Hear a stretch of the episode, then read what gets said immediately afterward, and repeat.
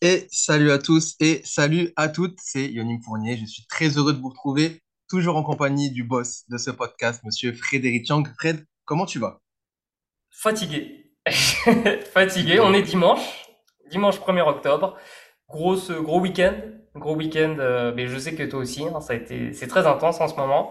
Mais ouais, je suis très content de te retrouver, parce que ça fait un bout de temps, hein, ça fait plus de 2 semaines maintenant. On a dû repousser cette émission, mais je suis hyper content de te retrouver et de parler de NBA avec toi, parce qu'on l'a toujours pas fait, hein, mine de rien. C'est vrai, c'est le moment de retourner sur les amours du basket américain, pardon. Effectivement, avec la reprise de la NBA, on est à moins d'un mois de cette reprise tant attendue de la NBA, qui aura lieu, je vous rappelle, le 25 octobre prochain. Et donc, on lance le compte à rebours.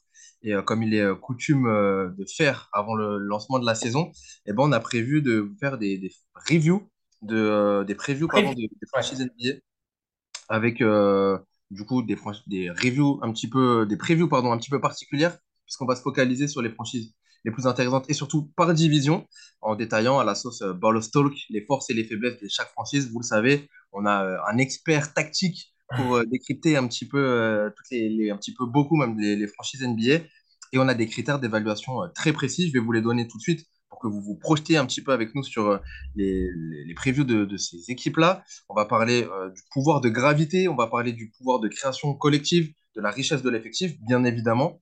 On va aussi parler et surtout de niveau du premier rideau défensif, du niveau du deuxième rideau défensif, donc la défense, point très important.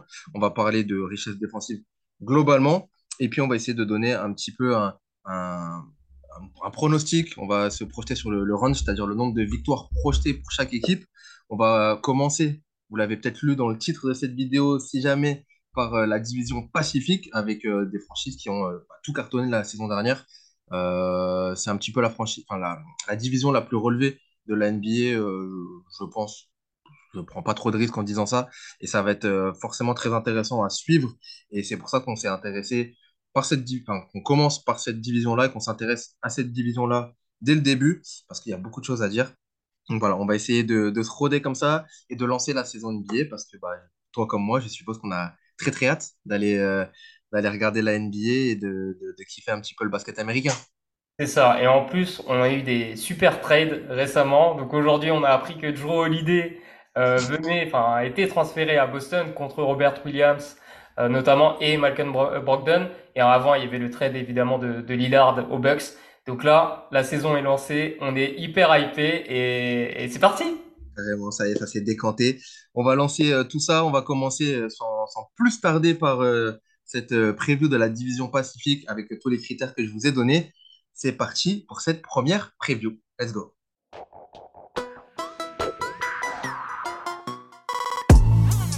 We talking about practice. Not a game. We talking about practice. D'un dauphin, t'en fais pas un requin. If you don't want to play that way, don't play that way.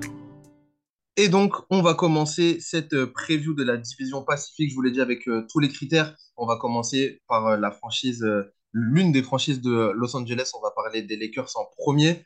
Petit rappel de la situation l'année dernière. 7e l'an dernier à l'Ouest, forcément. Ils ont fait le play-in contre les Minnesota Timberwolves. Ils se sont fait sortir en finale de conf par les futurs vainqueurs, 4-0, c'était les Nuggets. Ils ont sorti Memphis et les Warriors juste avant.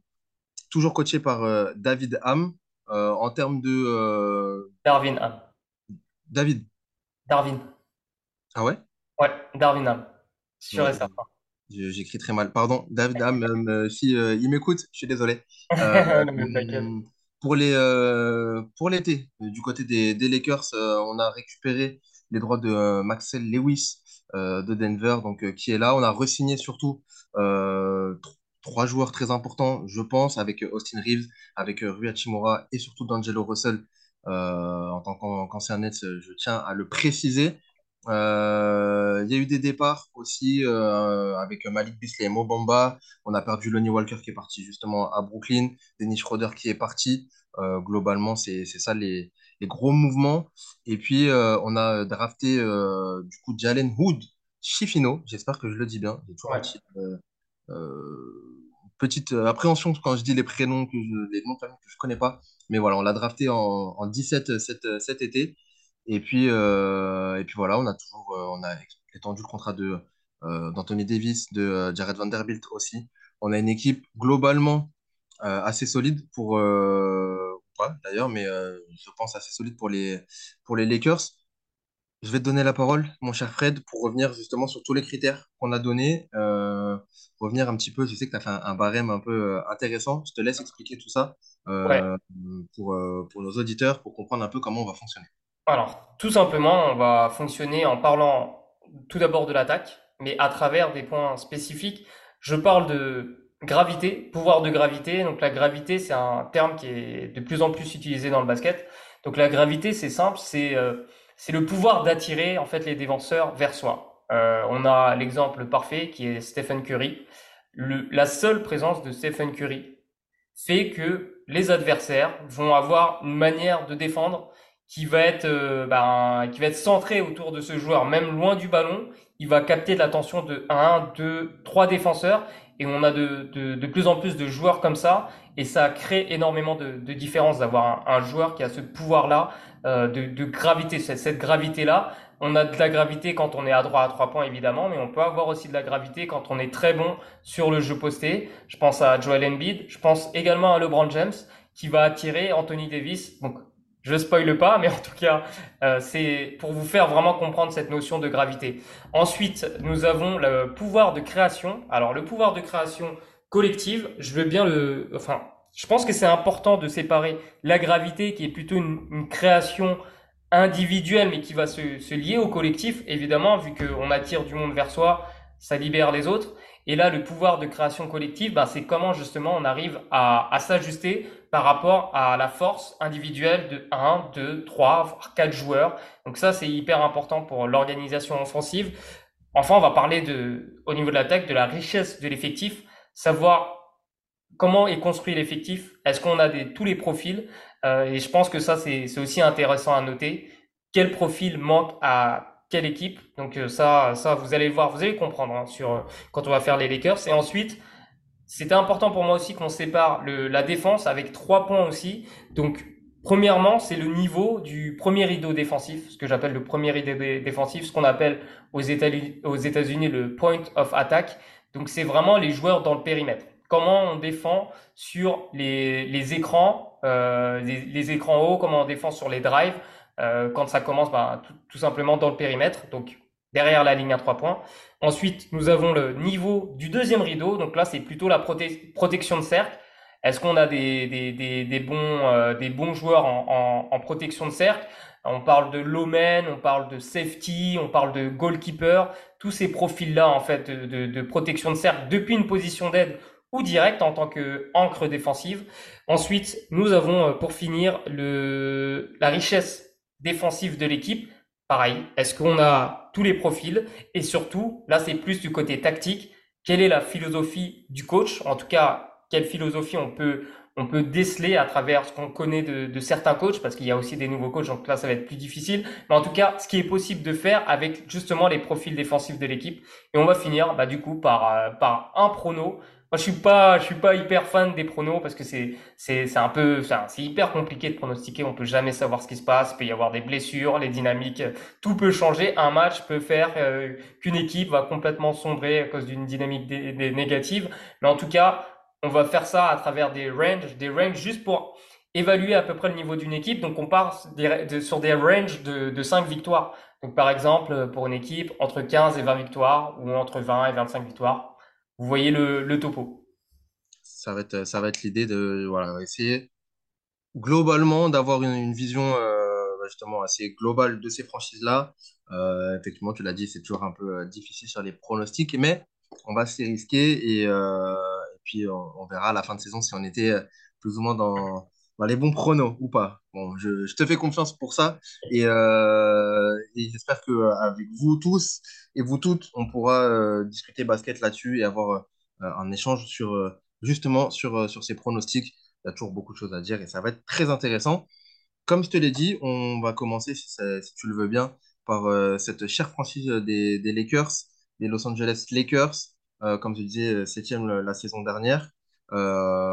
Comment toi tu les vois à travers les critères que tu viens d'énoncer?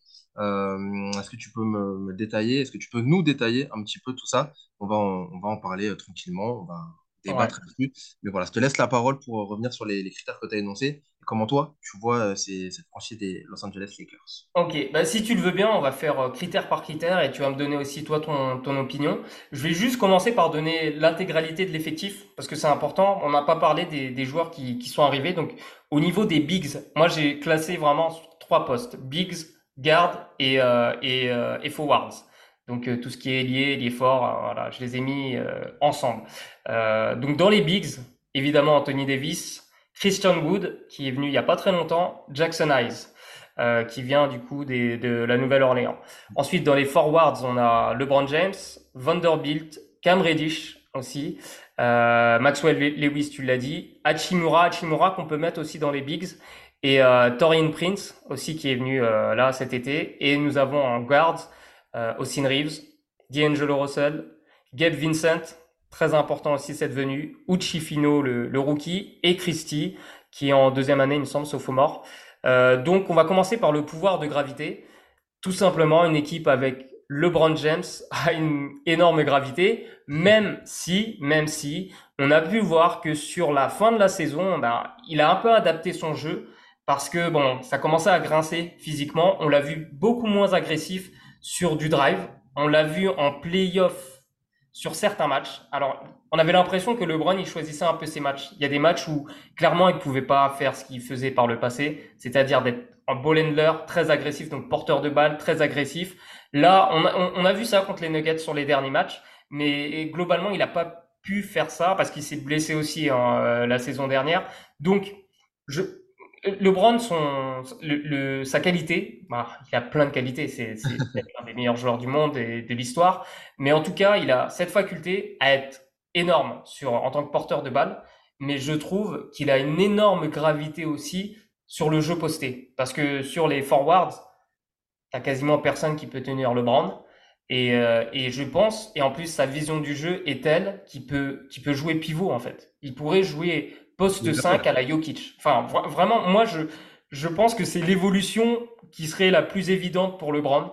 Il peut physiquement, il doit s'économiser. Donc, et on l'a vu, on a vu ça sur les fins de match en saison régulière où il était beaucoup plus au poste et justement, il distribuait depuis le poste. Et j'ai trouvé ça hyper intéressant. Évidemment, Anthony Davis, pareil. Donc là, on a un pouvoir de gravité. Ce qui est intéressant, c'est à l'intérieur, donc dans la raquette.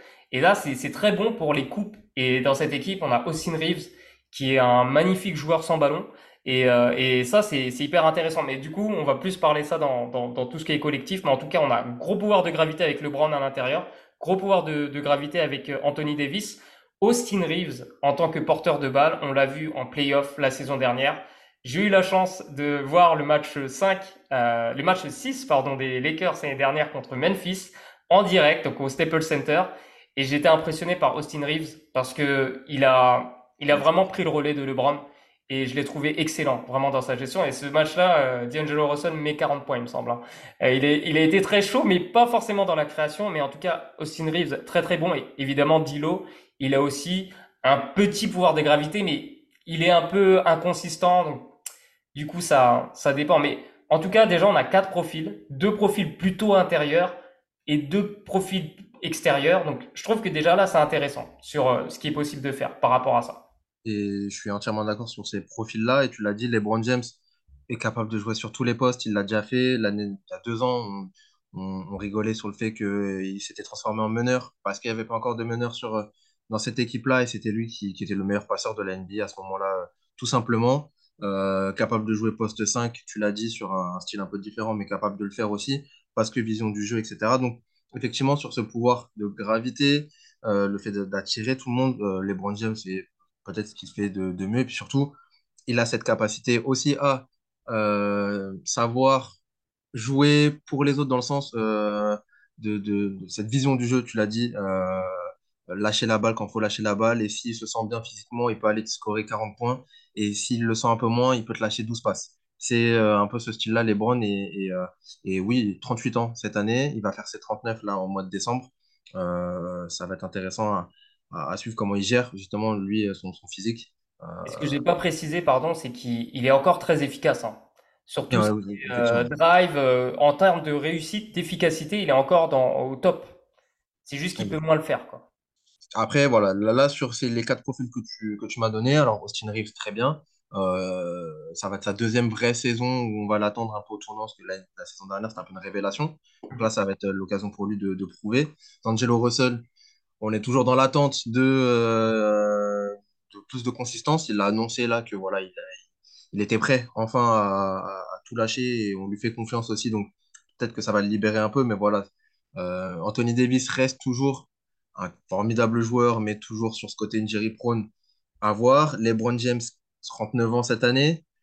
Voilà, ça peut être très intéressant. La mayonnaise peut prendre à ce niveau-là, hein, je parle sur ces quatre joueurs-là, peut prendre de façon très intéressante, comme ça peut à tout moment, on peut mettre des petits cailloux dans la machine, et il faudra faire attention d'un point de vue individuel sur ces joueurs-là, là-dessus. Après, si tu veux bien, on peut parler du deuxième point, de ce fameux pouvoir de création collective, justement. Comment toi, tu vois les Lakers d'un point de vue plutôt collectif, là, à ce niveau-là, sur l'attaque, est-ce que tu les sens bien ou pas? Alors, par rapport au profil qu'on a dit, hein, de joueurs avec une bonne gravité, si tu as LeBron en porteur de balle, Austin Reeves en porteur de balle, avec Anthony Davis en poseur d'écran, déjà tu ouvres pas mal de choses, et tu as des bons shooters à côté. Russell est capable de mettre dedans, Gabe Vincent est capable de mettre dedans. J'ai pas parlé de Gabe Vincent encore, mais là encore, on a un ball handler qui est intéressant, et un mec qui est capable de mettre des tirs. On l'a vu en playoff l'année dernière. Je vais pas parler des rookies parce qu'on sait jamais, donc trop d'interrogations, et surtout pour une équipe qui vise le titre, hein, clairement, on va pas se mentir, trop difficile à juger. Hachimura l'année dernière, en fait, s'il continue sur sa lancée en termes de spacing, bah c'est du top niveau, hein, parce que le niveau d'Hachimura en playoff sur son adresse à 3 points, c'était vraiment du solide. Vanderbilt, là défensivement, on a quelqu'un qui est intéressant, mais problème de spacing pour lui. Donc, mais après, ça, on va voir comment ça va s'organiser. Torian Prince est capable de s'écarter, mais ce qui est intéressant, Christian Wood est capable de shooter. Et là, je pense qu'en fait, en termes de spacing, c'est vraiment très intéressant, même s'il manque peut-être un shooter d'élite dans tout ce que je t'ai cité. Et on n'a pas aussi de profil de connecteur. Vraiment, bah, évidemment, LeBron est capable de tout faire, mais le connecteur, c'est celui qui est capable de créer. En fait, c'est la création secondaire, en fait. Le créateur principal a créé la première différence, le premier avantage, si tu veux. Et derrière, est-ce que tu as un joueur qui est capable de sublimer cet avantage en faisant la bonne passe, par exemple, en short roll? Donc, ça, il manque peut-être un gars vraiment élite au niveau chez les Lakers pour ça. Je suis d'accord. Et c'est vrai qu'on a, je trouve quand même, pour parler là d'un point de vue collectif plus global, que ça, la réflexion est un peu plus intelligente déjà que ce qu'on a vu sur les années précédentes, et la façon dont l'équipe a été créée sur les prolongations, sur les joueurs qui sont arrivés, tu l'as dit. Ça semble déjà un peu plus intéressant sur les profils. Déjà, on a une philosophie un peu plus marquée, très simple, mais un peu plus marquée en tout cas, et plus assumée, au moins pour les Lakers, à voir si ça prend ou pas, mais c'est vrai que c'est déjà un peu mieux réfléchi. Et après, toujours difficile, hein, d'aller chercher des mecs élites encore en plus quand tu as déjà LeBron, Anthony Davis dans ton équipe. Donc globalement, je pense que c'est difficile de faire beaucoup mieux pour les Lakers à ce niveau-là. Et potentiellement, sur tous les points que tu as dit, je pense que ça peut le faire. Il manque peut-être, tu l'as dit, des shooters, connecteurs aussi, effectivement, un point qui va être un peu le relais des deux superstars. Mais globalement, tu as des profils très intéressants, et des revanchards aussi de la ligue, donc ça peut être intéressant à ce niveau-là. Tu vois, par exemple, si on regarde les Lakers qui ont gagné le titre en 2020, t'avais un Danny Green qui était encore, tu vois, excellent. T'avais plein de petits profils comme ça. Je trouve que cette équipe, elle ressemble un peu. Il y a moins de vétérans, bien sûr, mais je trouve que c'est assez complet. Et le truc dont j'ai pas parlé là, au niveau du pouvoir, le pouvoir de création collective, comme je te l'ai dit, on a de la gravité à l'intérieur, de la gravité à l'extérieur. Donc, c'est possible. Là, ce qui va être intéressant, il va y avoir une alternance qui va se faire, je pense. Donc, il y aura possibilité d'avoir un jeu sans ballon très, très, très intéressant et possibilité d'avoir un jeu sur pick and roll aussi dévastateur, parce que tu as Anthony Davis, parce que tu as Christian Wood qui est capable d'écarter, tu as Jaxson Hayes qui, lui, est un rim runner qui il va rouler dur vers le cercle, donc ça fait une menace aérienne en plus avec des shooters sur le côté, ça c'est hyper intéressant. Donc, en fait, je trouve que les profils que tu as dans cette équipe fait que tu peux proposer plusieurs choses en attaque et un basket varié. Les Lakers vont être capables de s'adapter selon l'adversaire et ils peuvent faire vraiment très mal. Justement, très bonne transition, mon cher. Parlons de ces profils et de cette richesse de l'effectif. C'est le troisième point de nos previews sur chaque franchise. Tu les as listés, je les ai sous les yeux avec du coup des profils. Est-ce que tu peux nous détailler un petit peu ça sur ce que toi tu as noté sur les profils et ce qui est intéressant chez les Lakers et ce qui peut manquer aussi également? Alors, j'ai classé déjà les ball handlers. Les ball handlers, c'est tout simplement les porteurs de balles qui vont pouvoir créer à partir d'actions individuelles ou sur du pick and roll en tant que porteur de balle, du coup. Donc, on a LeBron James, Austin Reeves, D'Lo et un peu Gabe Vincent. Donc là, c'est hyper intéressant. Ensuite, j'ai noté les joueurs de jeu posté, donc capables de faire la différence sur du jeu posté. Donc, on a Anthony Davis, évidemment, et LeBron James. J'ai pas mis Hachimura. Il joue moins comme ça. J'ai vraiment mis les valeurs sûres. Donc, j'aurais pu mettre Woods aussi, mais voilà, j'ai joué vraiment ceux qui sortaient du lot. En connecteur, du coup, j'ai mis Austin Reeves, peut-être D'Lo, Vanderbilt, à voir comment il va se développer. Anthony Davis est capable, et évidemment, LeBron James, il peut tout faire. Donc, LeBron. Ensuite, j'ai mis tout ce qui est stretch 4 ou 5. Ça, c'est hyper intéressant. Parce qu'en fait, quand tu as un stretch 4 ou 5, tu as un grand qui est obligé de sortir. Et s'il sort pas, il se fait punir. Et typiquement, dans cette équipe, donc Christian Wood, c'est la joue parfaite. Vraiment, c'est nickel pour les Lakers. Hachimura, tout dépend. Voilà, encore une fois, on va voir s'il reste dans sa lancée. Est-ce que c'était une saison, un one-shot, ou est-ce que ça va être un shooter régulier? Et Torian Prince avec, voilà, encore des petites interrogations aussi. Mais globalement, je me rappelle plus. Je pense que j'avais noté les stats, mais si j'ai mis Prince, c'est qu'il doit être au-dessus de 36% en carrière. Donc, c'est du solide, quoi. Ouais, je suis en train de regarder, mais oui. C'est un mec un peu constant, mais il est capable de le faire. Ensuite, tu as les rim runners, donc j'en ai parlé tout à l'heure. Jaxson Hayes, c'est typiquement les pivots un peu comme Robert Williams. Tu sais que tu vas pas les retrouver sur du jeu posté ou quoi que ce soit, mais ou comme Clint Capela, c'est des gars, tu sais, ils peuvent mettre plein de alley-oops, c'est une menace aérienne, donc tu es obligé de les respecter. Et en tout cas, si tu les oublies, ça va être 2 points faciles. Donc, on a Hayes, on a évidemment aussi Anthony Davis, mais ça dépend encore de sa forme physique. Les shooters dans cette équipe, Austin Reeves, pour moi, me paraît vraiment solide. Enfin, vraiment, je pense que je n'ai pas beaucoup de doutes sur la faculté à voir Austin Reeves shooter à plus de 36% cette année. D'Lo, on sait jamais, mais c'est un gars, quand il a la main chaude, un shooter de série qui est capable de mettre énormément de shoots. Hachimura encore, point d'interrogation, mais c'est possible qu'il continue sur sa lancée. Globalement, en shooter sûr, j'ai mis que ça. Peut-être Gabe Vincent aussi. Okay. Et enfin, là, je commence à parler des profils défensifs. Donc, j'ai noté... Non, pardon. On reste sur l'attaque. Mais en tout cas, ces joueurs qui sont capables Alors, qu'est-ce que j'ai mis ? Ouais, pardon, ancre défensive. Donc, c'est typiquement un pivot qui est capable de défendre sur un autre pivot, sur du jeu posté et de manière efficace. On a Anthony Davis, donc s'il ne se blesse pas, évidemment, ça reste très, très propre. Et je suis en train de regarder là sur les statistiques un peu. En fait, j'avais mis là dans mes notes, j'avais mis aussi les défenseurs, mais on va en parler après. Donc, c'est pour ça que je me suis rétracté au final. On skip, on ne spoil pas tout de suite. Je suis en train de regarder aussi sur les autres profils qu'on peut avoir. On va avoir du Cam Reddish aussi qui est là, du Torian Prince qui est arrivé. C'est des bons ajouts malgré tout. C'est des joueurs, comme je le disais, qui ont pas mal à prouver aussi, notamment sur Cam Reddish qui a prouvé pas mal, qui était à Atlanta avant, a fait une demi-saison à New York, à Portland, qui a beaucoup à prouver. Et je pense qu'une franchise comme ça, avec des ambitions comme ça, peut aider certains joueurs. Christian Wood, pareil, il a un peu navigué un peu partout, mais ça peut être intéressant pour lui.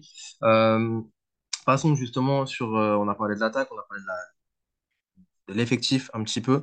Parlons sans trop tarder de la défense, justement, de ces points-là. C'est le quatrième, cinquième, sixième point aussi qu'on va développer. La défense avec du coup le niveau du premier rideau défensif. Tu as noté moyen pour... ouais. J'ai noté moyen parce que dans cette équipe, on a Vanderbilt qui est excellent, peut-être élite à ce niveau-là sur la défense dans le périmètre. On a Reeves qui est un défenseur qui est vraiment intéressant, hein, je trouve, qui est capable de bien défendre. Gabe Vincent, là on passe à un step supérieur. Cam Reddish, mais encore une fois, il faut voir comment il va être utilisé. Parce que moi, et clairement, j'ai mis Cam Reddish parce que dans cette équipe, ça va être difficile de faire son trou offensivement. Je pense que lui, s'il veut se faire une place, c'est clairement en défense. Il est capable de bien défendre, mais là, il va falloir qu'il step up, vraiment, s'il veut jouer cette année, tout simplement. Je suis d'accord. Ça se tient comme raisonnement. Dans cet effectif-là, il y a tellement de profils aussi et effectivement il y a des moments où tu dois savoir faire évoluer ton jeu et ça peut être une solution. Après tu vois, j'ai mis moyen parce que à part Vanderbilt, t'as pas un mec, et bon, Gabe Vincent bien sûr, mais il va pas être titulaire, tu vois, vraiment dans le 5 de départ que je visualise. Dilo est capable de défendre, mais pareil, il est trop irrégulier aussi sur cette phase-là. Et d'ailleurs, on en avait déjà parlé, mais Dennis Schroeder avait raté du temps de jeu aussi parce que défensivement, il était plus solide que lui. Donc, moyen, parce qu'à part Vanderbilt, on n'a pas de gros défenseurs sur ce premier rideau défensif. Et sur le deuxième, justement, c'est le sixième point, le cinquième point. Cinquième point, ouais. Dans l'ordre. Sur le deuxième niveau de rim protection, comme on peut le visualiser un petit peu, donc plus près du cercle, justement. Toi, tu as noté cette fois-ci top, élite. Voire élite. Bah, top, parce qu'en fait, tout va dépendre d'Anthony Davis. L'année dernière, on l'a vu en play-off, hein. Il a détruit Memphis, il a détruit les Warriors. Par contre, il s'est fait détruire par Jokic, mais justement parce que il manquait peut-être un joueur en plus. Anthony Davis est quand même plus fort quand il n'est pas ancre défensive. Il est plus fort quand il est plutôt en position d'aide. Là, Jokic l'a fait sortir loin du panier et derrière, ça a été plus compliqué. Donc, moi, je trouve que c'est quand même top parce que avec Hayes, tu peux imaginer un 5 avec Jaxson Hayes et Anthony Davis. Comme ça, Hayes va scoltiner le grand et Davis va être en tant que joueur en position d'aide là, qui va être l'omen là, qui va être très très très intéressant. Alors on a Vanderbilt qui est capable aussi dans cette position d'aide, qui est capable lui d'être vraiment aussi très performant. Donc moi ça me plaît franchement en termes de le deuxième rideau, je le trouve vraiment très intéressant. Mais point d'interrogation, c'est est-ce que Anthony Davis va jouer ne serait-ce que 70 matchs? Toujours la question. Et je ne pense sincèrement pas. Mais c'est pour ça qu'il faudra que les autres profils et les autres joueurs aussi s'adaptent. Et on va voir d'un point de vue coaching, justement, ça peut être l'autre point. On va parler de richesse défensive et notamment des schémas mis en place par les coachs et comment notre Darwin Ham peut s'adapter justement avec cet effectif-là. Les problématiques qu'on connaît, les LeBron James 39 ans, Anthony Davis injury prone, des joueurs un peu irréguliers parfois.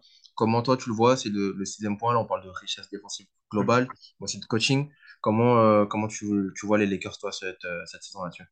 Moi je trouve que ils ont un effet, comme je l'ai dit, hein, l'effectif est assez riche. Donc je te l'ai dit, c'est possible d'avoir un 5 avec Wood et Davis ensemble sur le terrain. Là, en termes de protection de cercle, les Lakers vont être très très bons. Ensuite, reste à voir avec Gabe Vincent sur les lignes arrière, plus Reeves, plus Vanderbilt. Là, on a un 5 défensif qui est hyper intéressant. Et surtout, ça va être un 5 où tu vas pouvoir défendre les pick and roll de manière différente. Tu vas peut-être avoir... Alors, Davis, il a eu un peu de mal quand il a dû sortir fort agressivement sur les écrans, mais il est capable de le faire. Il a quand même une très bonne mobilité pour un grand. Encore une fois, tout dépend de sa forme physique. Mais en tout cas, tu es capable de défendre les écrans de manière différente. Tu peux avoir du drop, tu peux avoir ce qu'on appelle du edge. Parfois, c'est du step out. En gros, tu défends au niveau de l'écran, tu sors fort pour gêner l'attaquant. Tu peux trapper, tu peux faire plein de choses. T'as des profils, des intérieurs mobiles. Wood, c'est un intérieur qui est mobile. Hayes, il est assez mobile aussi. Donc moi je trouve, c'est pour ça que j'aime beaucoup ces ajouts sur les postes de pivot, parce que c'est des pivots qui te permettent de défendre différemment.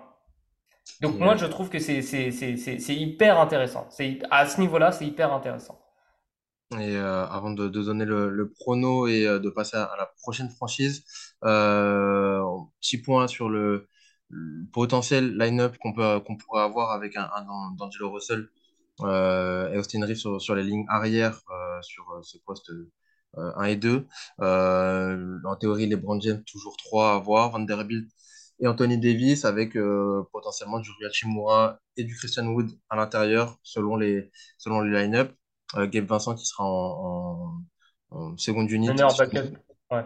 Et puis après, on aura du Max Christie, qui une jolie saison quand même la saison dernière, du Torian Prince et du Jaxson Hayes sur la deuxième, troisième line-up. Et puis après, les rookies, Maxwell Davis, Uchifino, on verra comment ça se passe pour les Lakers. Petit prono, toi, sur le dernier point là, sur le range, tu les mets à combien? Alors moi, je les mets entre 45 et 50 victoires, parce que c'est une division qui est quand même très, très, très relevée. C'est possible qu'il fasse un peu plus de 50 victoires. Moi, je suis plutôt dans la tendance haute de ce range, parce qu'on peut mettre aussi une tendance basse. Moi, je suis plutôt tendance haute. Je pense que les Lakers vont être sur leur lancée de leur fin de saison l'année dernière. On n'en a pas parlé, mais il s'est passé tellement de choses au cours de leur saison l'an passé, avec le départ de Westbrook. Bon, bref, ils avaient très mal commencé la saison. Je trouve que Darwin Ham est vraiment très bon. Je l'ai trouvé vraiment très bon en playoff. Donc je pense que cette saison, les Lakers vont finir peut-être dans le top 4, tu vois. Donc en fait, j'ai plutôt la tendance haute. J'hésite à leur mettre entre 50 et 55, je ne veux pas te mentir. Okay.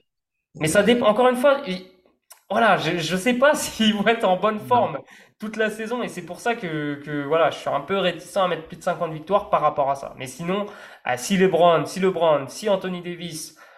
les deux, s'ils font plus de 60 matchs, 50, plus de 50, c'est jouable. S'ils veulent en tout cas être dans les... La NBA a un peu... alors forcément, on va les préserver, mais la NBA a un petit peu resserré les boulons sur le load management et le fait de reposer un peu les stars. Et voilà, est-ce que ça va jouer sur le fait qu'on verra beaucoup plus Anthony Davis et LeBron James la saison prochaine? Peut-être, pour avoir des récompenses individuelles, etc., il faut avoir un minimum de matchs aussi, désormais. Donc peut-être que ça va influer sur leur temps de jeu et le fait qu'on les verra peut-être un peu plus, et donc peut-être, potentiellement, amener les Lakers un peu plus haut. Pour ma part, je sais pas. J'ai toujours du mal avec les Lakers, et surtout sur les dernières saisons. C'est beaucoup plus cohérent que ce qu'on a vu les saisons précédentes. Donc pour ça, j'apprécie énormément le travail qui a été fait. Et tu l'as dit, vis-à-vis de la saison dernière, on est sur une dynamique positive. Malgré tout, il y a beaucoup d'incertitudes, beaucoup de joueurs sur lesquels ça peut exploser, comme ça peut... je pense à un Christian Wood, par exemple. Le profil est très intéressant et ça peut être un très gros joueur, comme il peut être beaucoup plus irrégulier. Russell, c'est pareil. Il y a beaucoup de joueurs sur lesquels on a des certitudes un peu moyennes, que ça soit d'un point de vue jeu comme d'un point de vue physique. Donc je sais pas, je suis un peu plus réservé sur le range de ces Lakers là, même si effectivement, pour aller dans ton sens, je trouve que c'est quand même plus logique et beaucoup plus positif que ce qu'on a vu les saisons dernières. Donc pourquoi pas. Si je dois mouiller, je les mettrais plutôt dans la tendance basse, comme tu disais, plutôt que dans la tendance haute. Voilà. Mais c'était quoi ton range du coup? Moi, je les mettrais justement à 45, pareil. 40-45. Ouais, mais plus proche des 40 que des 50. Voilà. Ok. Bon, on verra à la fin de saison. Encore une fois, c'est tout le jeu des pronos. N'hésitez pas à nous dire parce que, comment vous voyez les Lakers et à débattre avec nous là-dessus. Beaucoup de choses ont été dites sur ces Lakers. Il reste encore 4 franchises à voir sur cette On va essayer d'aller un peu plus vite sur les autres. Hein. On va essayer d'aller un peu plus vite. C'était histoire que vous compreniez bien aussi comment fonctionnait le tout. Et on va parler maintenant, si vous voulez bien, des Golden State Warriors. C'est parti.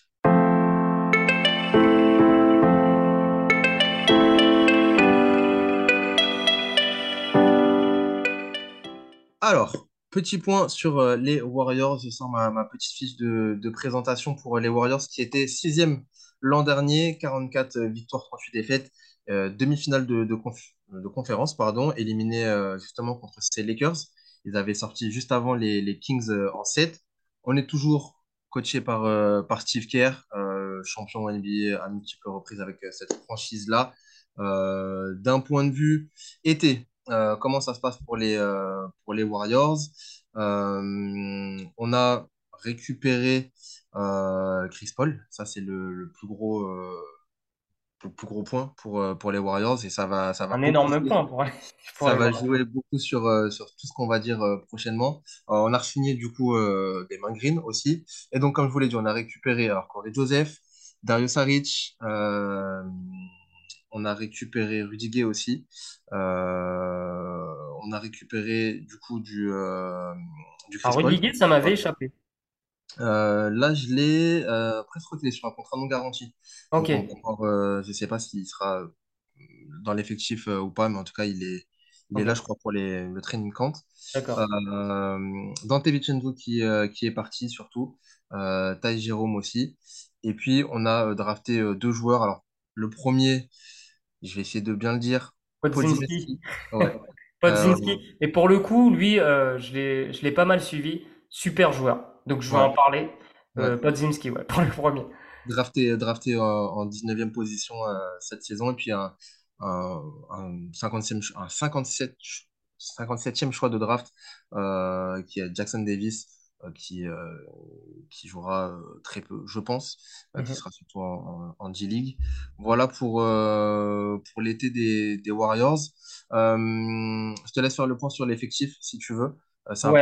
Alors, pour les Bigs, du coup, Draymond Green, Saric, Looney, Garuba, Ousmane Garuba, l'Espagnol. Alors, moi, j'ai mis Gary Payton 2 en Bigs parce qu'il a un style de jeu. C'est un peu souvent la blague avec lui, c'est que en fait c'est un meneur qui joue comme un intérieur, quoi. Donc en forwards on a Wiggins évidemment, Kuminga, Jackson Davis. On peut mettre d'autres joueurs. Et en garde j'ai mis Curry évidemment, Thompson, Chris Paul, Podziemski, Moody, Quinones et Corey Joseph. Donc on va je peux enchaîner tout de suite. Enchaîne. Ok, donc le pouvoir de gravité. Une équipe avec Stephen Curry, j'ai pas besoin de dire que c'est une équipe élite. En plus, t'as du Klay Thompson dans l'équipe. Donc, déjà, ça t'ouvre énormément de choses. Ce qui est hyper intéressant, t'ajoutes en plus, à Chris Paul. Chris Paul qui, même avec son âge avancé, est un créateur, je pense, encore. Alors, s'il est pas élite, il est au moins top, mais fourchette haute du top. Tu vois? Ou élite moins, si tu veux. Mais clairement, c'est encore moi, je trouve que c'est encore un top joueur. Encore une fois, on sait jamais, parce qu'à ces âges-là, tu sais jamais comment le physique va tenir. Mais en tout cas, top. Je t'ai parlé de Podziemski. Alors, c'est pas un shooter d'élite, mais c'est un créateur qui est très, très, très intéressant. Et donc, je trouve que cette équipe et de toute façon, les Warriors, on connaît leur jeu sans ballon, on connaît leur force. Et ça va être encore une fois très dangereux pour les équipes qui vont les affronter. Encore faut-il que ça défende bien. Ça a été un défaut l'année dernière. Et encore faut-il que Steph Curry garde son niveau, que Klay Thompson conserve son niveau, parce que il y a encore des interrogations concernant Klay Thompson. Mais on a une superbe équipe. Encore une fois, ça a pas énormément bougé. Mais en tout cas, les bases sont là. Et on a un peu moins d'incertitude qu'avec les Lakers d'un point de vue physique et d'un point de vue sur ces individualités-là. Peut-être Chris Paul qui effectivement n'est plus tout jeune, même si Steph Curry a été blessé aussi à un moment donné et qu'on commence à arriver sur la fin de sa carrière. Globalement, toujours aussi impressionnant et il a répondu présent l'année dernière quand il le fallait, notre cher ami Steph Curry. Donc globalement, d'un point de vue individuel là-dessus, sur ce premier point de pouvoir de gravité, justement, je pense qu'on est plutôt pas mal, et tu l'as dit, élite, je pense que sans trop sourciller, on peut le dire. Là où ça va être intéressant, et j'ai très hâte d'avoir ton avis, c'est sur le pouvoir de création collective, la question que beaucoup de monde se pose et sur lequel on veut avoir des réponses. Bon, on les aura qu'au début de saison, mais on peut essayer d'anticiper un petit peu, c'est sur justement cette association avec Steph Curry, Chris Paul, Klay Thompson aussi, mais surtout ces deux superstars que sont Chris Paul et Steph Curry, de purs meneurs. Comment vont-ils jouer, comment ils vont être associés, est-ce que ça peut fonctionner selon toi, et comment tu vois ce pouvoir de création collective, c'est le deuxième point de ces Warriors? Pour moi, ça peut carrément le faire, parce qu'en fait, avec Chris Paul, les Warriors, ils jouent pas beaucoup sur tout ce qui est du pick and roll classique. C'est leur action, c'est le split action, c'est-à-dire que tu fais une passe à Draymond Green ou à un intérieur, derrière écran pour un shooter ou double écran pour un shooter, et comme ça ils écartent plein de choses et il y a des coupes et c'est létal. Mais là, alors Steph Curry est capable, évidemment, il est capable d'être un ball handler de très haut niveau et élite sur du pick and roll, mais là tu mets Chris Paul qui a vraiment la science du pick and roll, donc tu fais un pick and roll avec Chris Paul et on va dire Klay Thompson par exemple, peu importe, ou même du Wiggins ou même du Kevin Looney, t'as du Steph Curry à l'extérieur, donc forcément ça va ouvrir le jeu parce que t'es obligé de respecter Stephen Curry. Donc là ils ajoutent une pièce qui va bonifier selon moi leur attaque, même si c'est sur des courtes séquences, il va y avoir des choses un peu différentes de ce qu'on connaît des Warriors. C'est pour ça que j'aime beaucoup en fait le fait que Chris Paul vienne dans cette équipe, parce qu'il va apporter justement un truc en plus, et sur certains matchs ça va sans doute les aider. Les Warriors ont fait beaucoup de pick and roll contre les Kings parce qu'on a deux défenses, on sait c'est deux équipes qui aiment bien jouer sans ballon. Là il fallait créer des choses différentes et les Warriors ont des joueurs plus forts sur pick and roll. Alors là avec Chris Paul en plus, ça va être je pense que ça va être beaucoup plus riche. Et je pense qu'ils vont du coup mieux carburer que l'année dernière. Voilà, grâce à ça. Surtout que par contre, il n'y a pas eu d'ajout d'autres shooters dans l'équipe. Donc là, c'est peut-être ma petite interrogation par rapport à ce spacing. Mais si t'as Curry, si t'as Klay Thompson, a priori t'es bien. Tu as même du Saric maintenant au poste 5. Donc tu peux avoir du pop avec Saric, donc ça, moi ça m'intéresse. Enfin, je trouve ça bien. Je trouve ça très intéressant. Ouais. Ça a assez peu bougé au final pour les Warriors. On sait que il y a eu des petits problèmes l'année dernière sur le collectif justement, mais globalement il y a eu assez peu de gros départs pour les Warriors. Ça peut être intéressant. Je sais que on a perdu du coup Jordan Poole, qui est parti du côté des Wizards.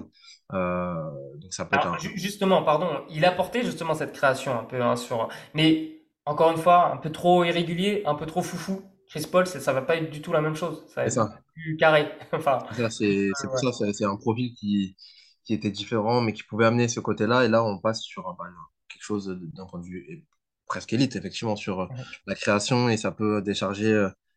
Steph aussi qui va pouvoir peut-être faire évoluer un petit peu son jeu, et qui sera toujours aussi létal à 3 avec Klay Thompson, qui va pouvoir se décharger un peu de la création du jeu justement sur certaines séquences, et ça va être intéressant avec Chris Paul. Avant de parler des profils sur le point numéro 3 de la richesse de l'effectif, peut-être on peut anticiper sur le point 4, 4 et 5, comme ça on reviendra après. Ça me va. Récap un petit peu de tous les profils qu'on a dans l'équipe. On a parlé, encore une fois, de l'attaque sur les deux premiers points. Parlons de la défense, justement. Là, ça va être aussi intéressant. Et c'est peut-être là où je vois ta tête. Et c'est justement pour ça que je voulais anticiper tout de suite. Parlons sur le point numéro 4, du premier niveau de rideau défensif. Là, cette fois-ci, on était sur de l'élite sur l'attaque. Là, je vois que tu as mis un petit faible. Ouais, ben, je trouve ça faible parce que malgré les progrès de Steph Curry, ça c'est indéniable. Il a vraiment progressé à ce niveau-là. C'est un bon défenseur aujourd'hui. On peut pas dire que c'est un défenseur élite. En tout cas, c'est un défenseur très sérieux. Par contre, Chris Paul, limité. Klay Thompson, depuis son retour de ses graves blessures, limité. Il n'a pas le même impact, clairement. Sur les lignes arrières, il n'y a que Wiggins, pour moi, qui est capable de bien défendre dans le périmètre, et Gary Payton 2. Ça me paraît limité, franchement. Ça me paraît vraiment limité sur ce premier rideau. Je suis en train de checker aussi la deep chart des Warriors, et c'est vrai qu'on est à ce niveau-là, ça sera pas là où on va les attendre le plus, mais peut-être que à l'intérieur, ça sera un peu mieux sur le second rideau défensif, et au final, ouais, pareil, je trouve ça plutôt moyen. Alors, Draymond Green, en termes de protection de cercle, Draymond Green, de toute façon, tu peux le mettre partout, il sera bon. En défense, c'est un peu le défenseur parfait. Alors, même si t'as aucun défenseur qui est capable de tout faire bien, mais en tout cas, Draymond Green, il s'en rapproche.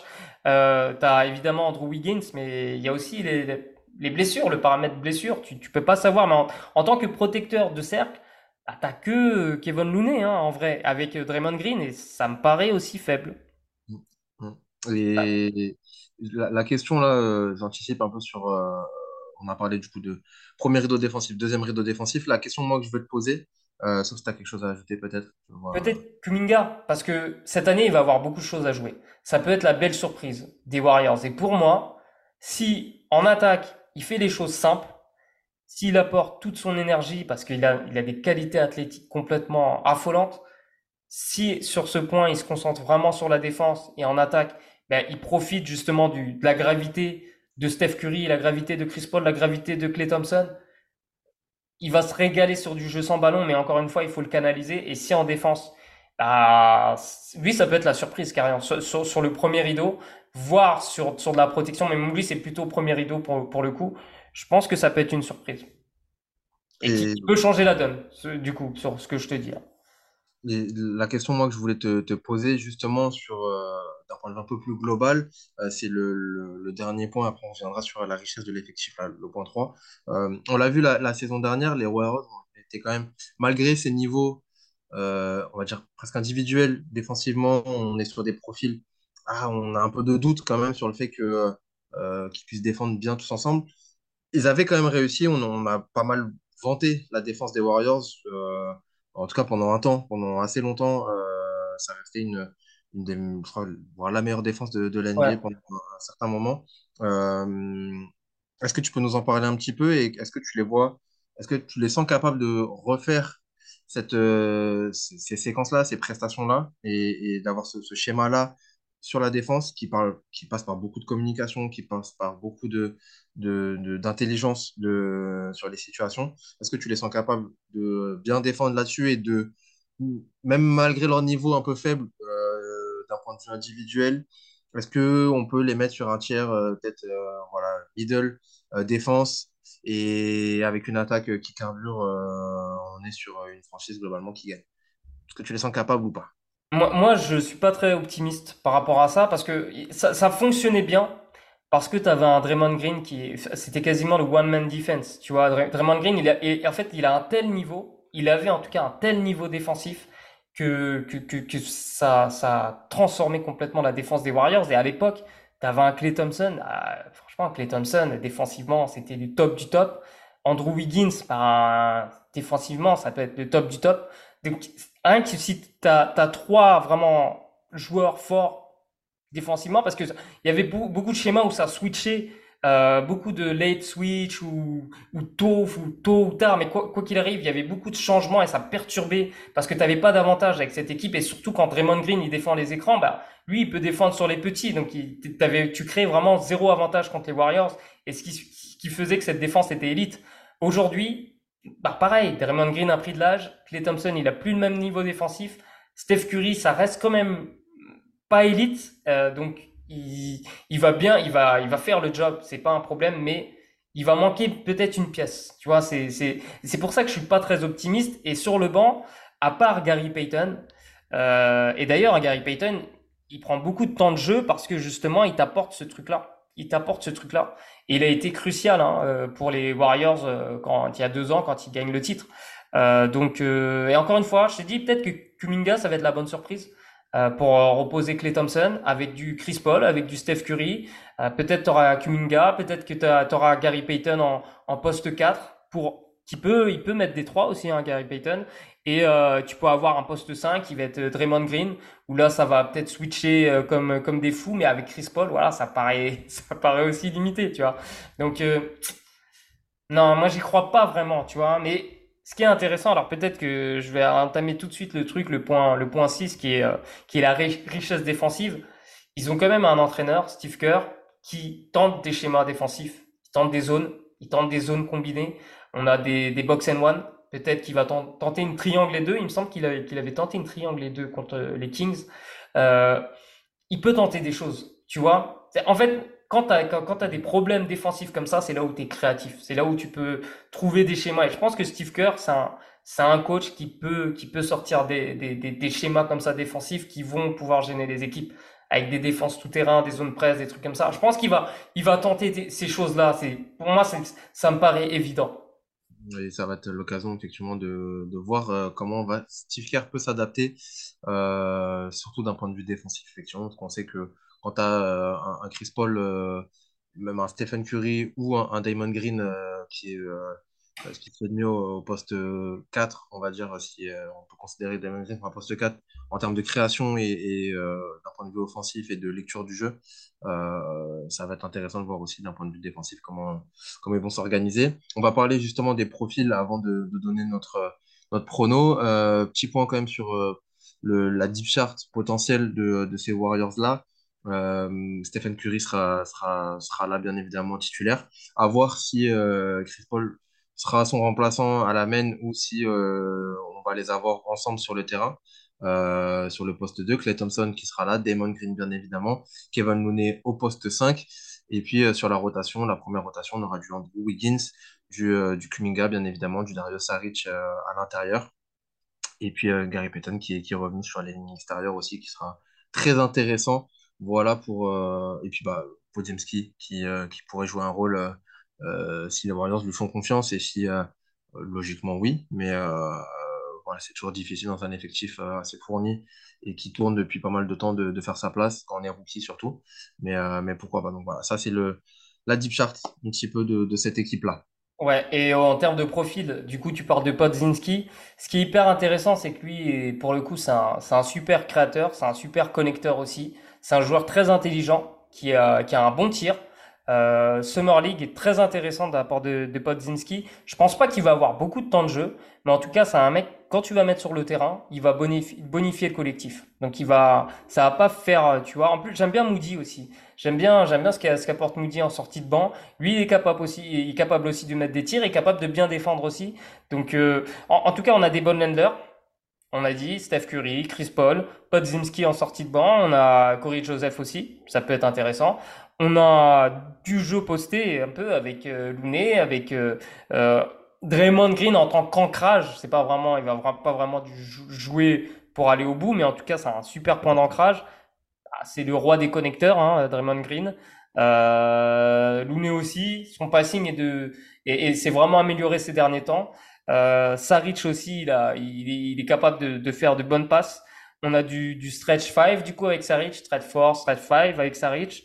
On a du rim runner, évidemment, Kevin Looney. On a un Kuminga qui est capable de toucher des gratte-ciels. Donc ça, c'est intéressant. Des shooters, évidemment, Steph Curry, Thompson. On a de la protection de cercle avec Draymond, Looney, Andrew Wiggins, Gary Payton. Et je te dis, bon, après, derrière, ça reste un peu limité. En creux défensif, on a Kevin Looney. Mais derrière, sur le premier rideau, j'ai dit, c'est assez faible. Ouais, ouais. Et...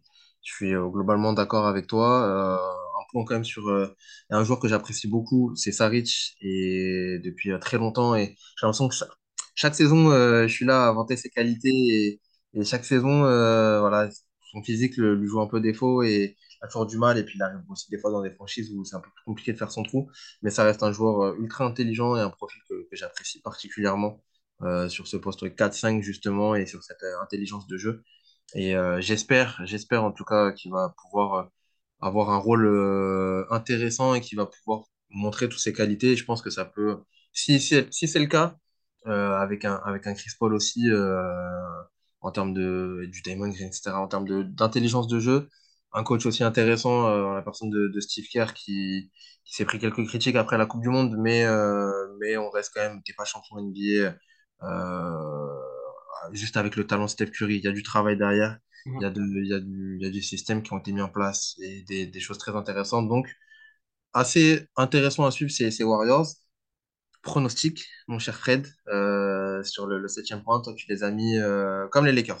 Je leur ai mis 45-50. Le range, c'est 45-50. Mais pour le coup, tendance... Alors, je vais rester sur ce range. Il y a pas, je pense qu'ils vont vraiment être sur du 45-50, mais si je devais comparer avec les Lakers, je pense que cette équipe est moins capable d'accrocher plus de 50 victoires. Donc, c'est pour ça que le range 45-50, ça me paraît bien. En dessous, bah, ça m'étonnerait quand même. Enfin, ce serait surprenant, même si, par rapport à ce qu'on a dit en défense, il y a un danger. Il y a un danger par rapport à ça, mais je pense qu'il y a trop de talent offensif pour que cette équipe ne gagne pas 45 matchs ou plus cette année. Le point difficile, toujours là, c'est dans cette division-là, très compliqué de se projeter et de tomber juste, parce que, bah, après, c'est le but, hein, mais... ça reste la division la plus relevée, et là on va en parler sur les autres équipes, mais on n'a que des cracks pratiquement dans toutes les franchises, et donc ça peut influer sur le nombre de victoires assez drastiquement. Donc voilà, qui va sortir son épingle du jeu, assez compliqué à dire, mais ça semble être en tout cas une bonne analyse d'un point de vue personnel, je pense, sur ce range de 45-50. Ça va jouer sur des détails, mais je pense qu'on sera là-dedans aussi. Je suis d'accord. Sauf si tu as quelque chose à ajouter, mon cher frère. Non, on peut enchaîner. On peut enchaîner sur la suite. Et on va parler tout de suite des Phoenix Suns.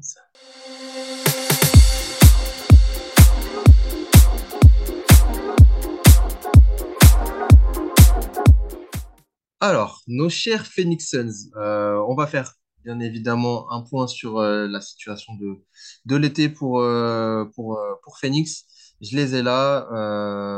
C'est le moment un petit peu où il y avait pas mal de changements. Déjà, le premier point, c'est qu'on a changé de coach. Surtout, je vais vous faire le petit récap de la saison dernière. Pardon. On est 4e la saison dernière. On sort en demi face au futur champion Denver après avoir sorti les Clippers. Et puis, on a changé de coach, surtout. C'est ça le point intéressant, c'est que Monty Williams est parti. Lui qui, pourtant, avait été élu coach de l'année en 2021-2022, qui est parti à l'Est avec les Detroit Pistons et un contrat record. Et c'est Frank Vogel, l'ancien coach des Lakers qui est arrivé, qui était champion NBA avec les Lakers, qui est là. Donc, intéressant aussi, même si Frank Vogel n'est pas... Je sais pas, j'ai toujours du mal avec Google, mais ça reste quand même un coach qui a une certaine cote, justement, et qui va censé être amené cette franchise des Phoenix Suns, qu'on attendait peut-être championne la saison dernière, qui est un petit peu déçue, ou en tout cas sur les pronostics qu'on pouvait avoir avec l'effectif qu'ils avaient, les ambitions qu'ils avaient, un petit peu déçue. Donc ça va être une occasion pour eux de se rattraper. Pour nos chers amis de Phoenix, on a récupéré, enfin on a re-signé Deandre Ayton, ça c'est qui est parti, pardon, d'ailleurs, qui a été trade. Ouais. Ça a changé pas mal de choses, hein, finalement, hein, ce trade. Je te propose qu'on fasse simple, autant donner tout de suite l'effectif. Ouais, t'as raison. Comme ça, on aura. On a le point, ouais. Vas-y. Tu veux que je te donne ce que j'ai noté? Alors, sur les grands, on a les bigs, on a Nurkic, du coup, qui vient du transfert. Hein. Ouais. Bol, ouais. Eubanks, Azubike et Metu, ouais. L'ancien joueur des Kings. Sur les forwards, on a Kevin Durant, Wainwright, Bates Diop, Watanabe. Ouais.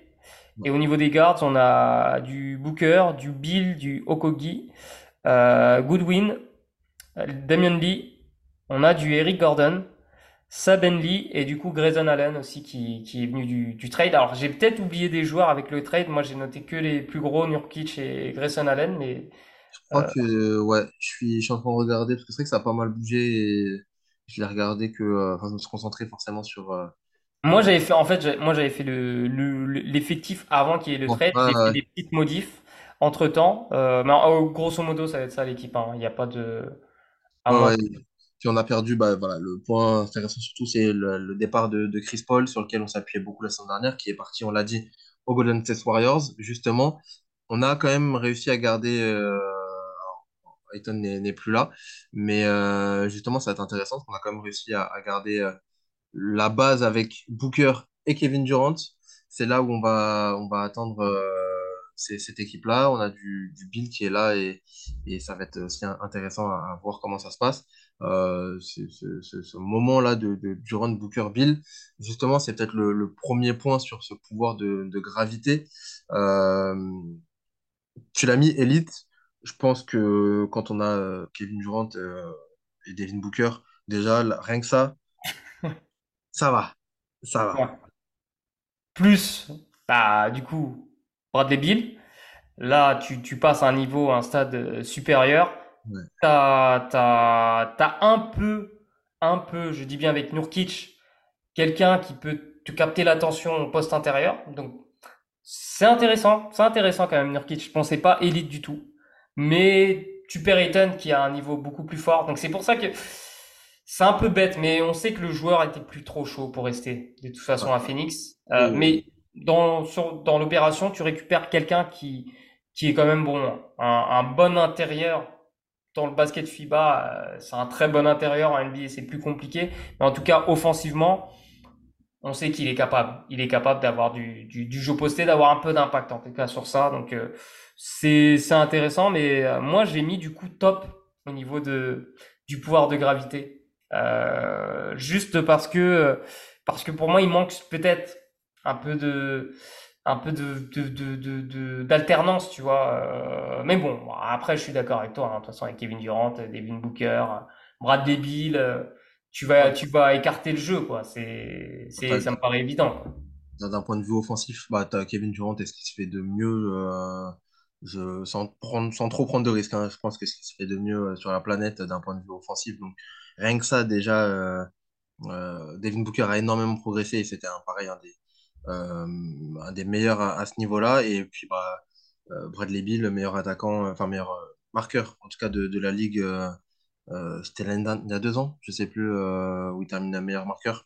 Donc globalement, d'un point de vue attraction et pouvoir de gravité, justement, je pense qu'on est pas mal. Sur le deuxième point, d'un point de vue plus collectif, peut-être, tu les vois plus moyens, toi? Est-ce que tu peux détailler un petit peu ce côté-là? Oui, parce que je les vois moyens parce que le spacing est élite, on est d'accord. On a 3 joueurs, 3 énormes shooters, même si Bill, ses pourcentages à 3 points ces dernières saisons, c'était pas ouf, mais même si le gars est quand même catégorisé comme un fort shooter, on a Watanabe aussi, super shooter, mais par contre, il manque de création dans cette équipe. On parle de Booker en meneur de jeu. Oui, il a progressé en tant que playmaker. Clairement, il a progressé. Bradley Beal est capable de porter la balle. Enfin, on a des porteurs de balles. Mais est-ce qu'on a des créateurs dans cette équipe? Et pour moi, on n'en a pas, en fait. On n'en a pas. Ça reste une grande interrogation. On n'a pas de créateur élite dans cette équipe. J'attends de voir pour Booker. Peut-être que ça va être Booker, mais ça me paraît quand même compliqué et tu t'enlèves vraiment un atout de poids, quoi. Mais bon, encore une fois, j'attends de voir, quoi. Mais bon, à première vue, là, comme ça... Il a progressé, Booker, là-dessus, mais c'est vrai que ça fait partie d'un... J'ai toujours eu beaucoup de mal avec Booker à la création, justement, parce que... Et je pense que ça a été un ajout énorme d'avoir Chris Paul, justement, pour le décharger de ce côté-là, et que je pense que Booker a explosé, justement, parce qu'il n'avait plus cette responsabilité-là pendant longtemps. On lui a demandé d'avoir cette responsabilité offensive, de marquer, de faire jouer les autres. Et là, peut-être qu'on va lui redemander. Donc, il a progressé là-dessus. Mais ça reste effectivement pas élite. Et là, quand ton meneur titulaire sera Jordan Goodwin, logiquement, Moi, je pense que ça va être Booker. Hein. Moi, je pense que ça va être Booker pour le mettre avec Bill, Kevin Durant et un poste 4 qui va pouvoir spacer, tu vois. Peut-être, je sais pas, peut-être Okogi, Watanabe, je sais pas. Plus Nurkic, mais, ou Grayson Allen dans le 5, mais pour moi, je vois pas Goodwin en meneur titu dans cette équipe. Hein. Ouais, mais c'est fin, ouais. En fait, très sincèrement, je pense pas qu'il a le niveau d'un meneur titulaire à NBA. Non, mais c'est pour ça que je dis ça. Donc, je pense que, en théorie, ça serait, enfin, la logique voudrait que ça soit lui, mais, enfin, la logique, dans le sens meneur, d'un point de vue stricto sensu meneur. Mais oui, tu vas avoir du Booker Bill, sûrement, et ça manque de création, effectivement. Sur la défense, peut-être, si on enchaîne un petit peu, sur le quatrième point, on reviendra sur le troisième, après sur la profondeur d'effectif, mais sur ce premier rideau défensif, justement, compliqué. Ouais, j'ai mis faible. En fait, pareil, c'est un peu la même chose. Bradley Beal est capable de très bien défendre, mais il y a trop d'interrogations. Je vois pas un gars vraiment élite sur le premier rideau, en fait. Et même, à la rigueur, le meilleur là dans l'effectif que je vois, c'est Grayson Allen sur le premier rideau. Enfin, qui est estampillé, tu vois. Ouais. Donc, je sais pas. J'ai du mal, vraiment à voir qui dans cette équipe va être capable de tenir, le premier rideau défensif. À part, Bill, Grayson Allen, Okogi, bien sûr, c'est un très bon défenseur, mais quel rôle il va jouer cette saison, tu vois. Damian Lee, il est capable de défendre aussi, mais bon, voilà, on n'a pas tu vois, c'est une ville où tu te dis, ouais, c'est solide, parce que quand tu regardes à l'Est, ce que t'as à Boston aujourd'hui, avec Drew Holiday, Derrick White, Jaylen Brown, tu vois, tu peux pas comparer. Tu vois, c'est incomparable. Donc, ça me paraît hyper faible. Pour une équipe qui joue le titre en plus, ça me paraît faible.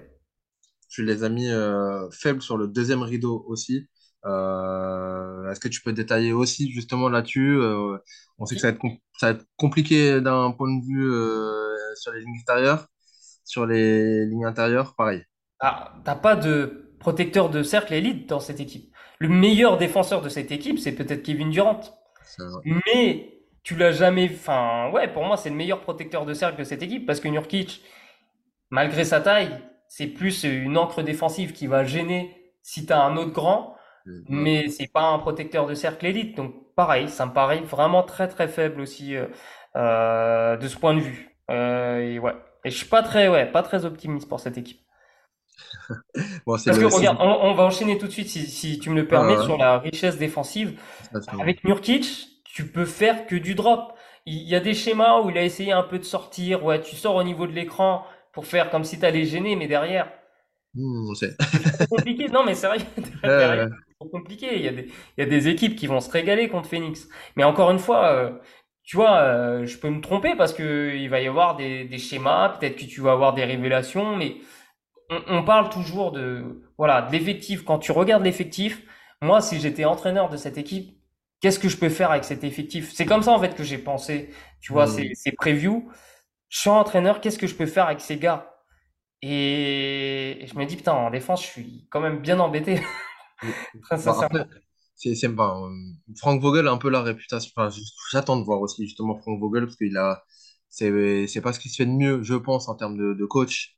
Donc ça va être intéressant. Après, il a quand même une réputation un peu plus défensive, peut-être. Peut-être qu'il va avoir... Il m'a pas laissé un bon souvenir à Orlando, hein, si tu veux le savoir. J'essaie. Mais bon. Voilà. Peut-être qu'il va avoir des idées un peu qu'on n'aura pas, justement. Mais je suis d'accord avec toi, justement, c'est le sixième point justement sur cette richesse défensive et sur comment tu peux t'adapter avec les profils que tu as difficile peut-être justement sur les profils et la richesse de l'effectif. Tu l'as noté comme moyen, est-ce que tu peux détailler un petit peu là, parce que en fait t'as un ball handler, je l'ai dit, un porteur de balle, t'as du Durant, Booker et du Beal, ça c'est parfait. C'est des mecs tellement forts qui sont capables de créer de faire des différences et de créer des avantages, et tu peux jouer sur ces avantages. Donc ça, très intéressant. Mais derrière, t'as pas de connecteur, en tout cas pas de connecteur élite, pareil. T'as quasiment pas de jeu posté. T'as du Nurkic, comme je l'ai dit, mais c'est du moyen plus Nurkic. T'as un stretch fort, Watanabe. Qui, bah pareil, il fait une super saison l'année dernière, mais est-ce qu'il va confirmer? Tu vois, ça on le sait pas. Je vois pas de rim runner dans cette équipe. Non, t'en as pas. Ouais. Je vois pas. Bon, t'as des shooters. Effectivement, t'as des shooters. Mais voilà, tout le reste en défense, t'as pas vraiment de protecteurs de cercle. T'as pas de gars sans premier rideau hyper solide. Et t'as une ancre défensive pas ouf, quoi. Donc, ouais. Ça va être pas super riche au final. T'as trois super talents offensifs capables de créer pour eux en priorité. Bon, je pense que Booker est quand même capable de créer un peu plus pour les autres. Ouais. Mais ouais, je suis sur ma faim, en fait. Pour une équipe qui vise le titre, je trouve que c'est pas du tout équilibré. Et d'accord. Je suis pas du tout optimiste. Donc, est-ce que ça te. On fait le range tout de suite? Ouais, je suis difficile. Bah, toi, tu les as mis sur la partie basse. 45-50, mais plutôt au bas par rapport à ce que je t'ai dit. Mais peut-être que je vais me tromper, hein. Mais ça me paraît vraiment délicat de manquer autant de profils, en fait. Ouais, je suis d'accord. Je trouve ça hyper pauvre. En termes de richesse, justement, c'est pauvre. Ouais, et je les mettrais même enfin, perso, je les mettrais même moins. Surtout avec les trades là qui ont été faits, tu récupères Payton, Nurkic, ok, tu récupères Cam Johnson, ok, je sais pas. Je suis d'accord avec toi sur le fait qu'il manque beaucoup, sur le fait que les profils qu'on a ne sont pas forcément adaptés à une équipe qui vise clairement le titre, et je pense qu'on est c'est un peu l'erreur qui a été faite. Et surtout, voilà, je terminerai là-dessus sur Frank Vogel. J'ai un peu peur. J'aimais beaucoup le travail de Monty Williams. Je trouve qu'il a fait un très bon boulot avec ce qu'il avait et comment il a réussi à créer une identité à cette équipe-là. On l'a vu la saison dernière, même si c'est un peu volé en éclats, parce que tu récupères Kevin Durant et que tu es obligé d'ajuster, que forcément il y a beaucoup de choses qui changent, et Kevin Durant est un joueur formidable, mais c'est toujours compliqué de s'adapter avec lui dans une équipe. Frank Vogel, j'ai un peu de mal, donc à voir, mais j'y crois moyen. Donc je les mettrais même moins, personnellement. Ok, ça, il faut le dire quand même, c'est assez bourbier, hein, pour Frank Vogel, parce qu'il a vraiment la tête de Turc idéale. Parce que si ça foire, on va mettre ça sur lui, sur son compte, alors que ce qu'il récupère, c'est vraiment pas idéal pour un nouveau cycle. Donc, bon courage, Frank Vogel. J'espère vraiment pour Phoenix, pour les fans de Phoenix, et pour Frank Vogel, que ça va bien se passer, mais ça me paraît quand même très limité. Je suis d'accord. En tout cas, ça va être intéressant à suivre sur cette division pacifique avec les Suns. On a parlé de 3 franchises, il nous en reste 2. On va essayer d'enchaîner. On a fait vite sur les Suns, pour le coup. Il n'y avait pas trop de...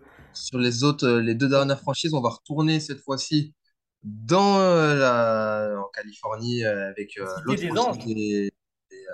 des Los Angeles. Pardon.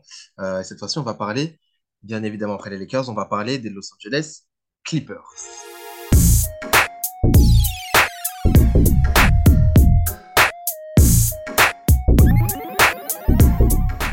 Alors, les Clippers, nos amis de Los Angeles, qui ont eu, je rappelle, au moins surtout les qu'on drafté au poste 30e choix, pardon, Kobe Brown, du coup, un poste intérieur, plutôt poste 4, pour nos amis des Clippers. Cette fois-ci, la saison dernière, pour petit rappel quand même de nos amis des Clippers, qu'on termine 5e à l'Ouest, 44 victoires, 38 défaites. On est éliminé au premier tour par justement Phoenix. C'est toujours Ty Lue qui s'occupe du coaching, qui a énormément progressé, qui a proposé des choses intéressantes, mais on attend toujours autre chose de ces Clippers-là avec Paul George, pardon, avec Kawhi Leonard. On va en parler plus en détail, mais voilà. Ça reste une franchise qui vise le titre chaque saison et on a encore du mal. Et là, cette fois-ci, est-ce qu'on va les remettre de nouveau dans la discussion pour le titre? Je sais pas, on va en parler, on va voir s'ils sont capables de le faire avec l'effectif qu'ils ont. Est-ce que tu peux nous présenter un petit peu l'effectif au moment H, ouais. Au moment M, plutôt à l'heure H de ces Clippers-là? Ouais, alors juste pour rappeler aussi, l'année dernière en play-off, malheureusement, ils avaient perdu Paul George et ils ont perdu Kawhi Leonard pendant la série.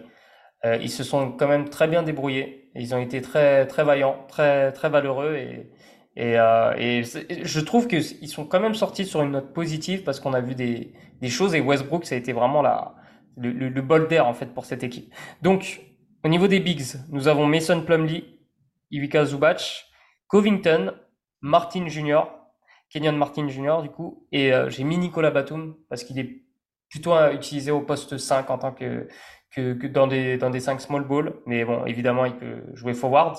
Dans les forwards, du coup, on a Paul George, évidemment, Kawhi Leonard, Marcus Morris, Diabaté, le français, Kofi et Kobe Brown, comme tu as dit. Après, il peut, Kobe Brown, poste 4, poste 3. Paul George, évidemment, il peut jouer aussi poste 2.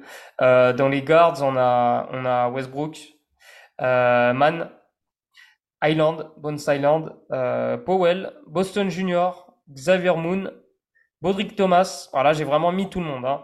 Jason Preston et Jordan Miller. Bon, voilà, là, c'était vraiment pour mettre tout le monde, hein. Voilà, en gros, l'effectif des Clippers. Intéressant, et on l'a dit, trois superstars sur mes Westbrook, mais en tout cas, Paul George et Kawhi Leonard qui ont cette réputation de très fort joueur, mais joueur jury prone, très souvent blessé, à voir comment ça va s'articuler. Parlons du premier point, justement, peut-être qu'on va détailler un petit peu sur ces joueurs-là. Le premier point, vous le savez maintenant, vous en avez l'habitude, c'est ce pouvoir de gravité d'un point de vue offensif. Explique-moi un petit peu comment toi, tu les as détaillé tout ça. Alors, si tu as vu ma fiche, tu as dû rien comprendre. C'est pour ça que je te pose avec une flèche moyen, voire faible. En fait, cette équipe, elle est tellement dépendante de l'état de santé de Kawhi Leonard et de Paul George que tu peux jamais vraiment savoir avec quoi tu vas ressortir. Donc, top, si jamais ils sont là. Si jamais ils sont là, ça reste top. Paul George, c'est pas de la création élite. Pour lui-même, si. S'il est à 100%, oui. Kawhi, pareil. Même chose. Westbrook, il a encore, on a vu, hein, en fin de saison l'année dernière, il a encore de beaux restes, voire plus. Donc, ça reste quand même intéressant. J'ai mis, si tu as les deux qui manquent, avec Westbrook seul, on a vu que c'était déjà plus compliqué, mais ça pouvait quand même passer. Ils ont fini par perdre, hein. Ils ont fini par perdre 4-1, si je me trompe pas, contre les Suns.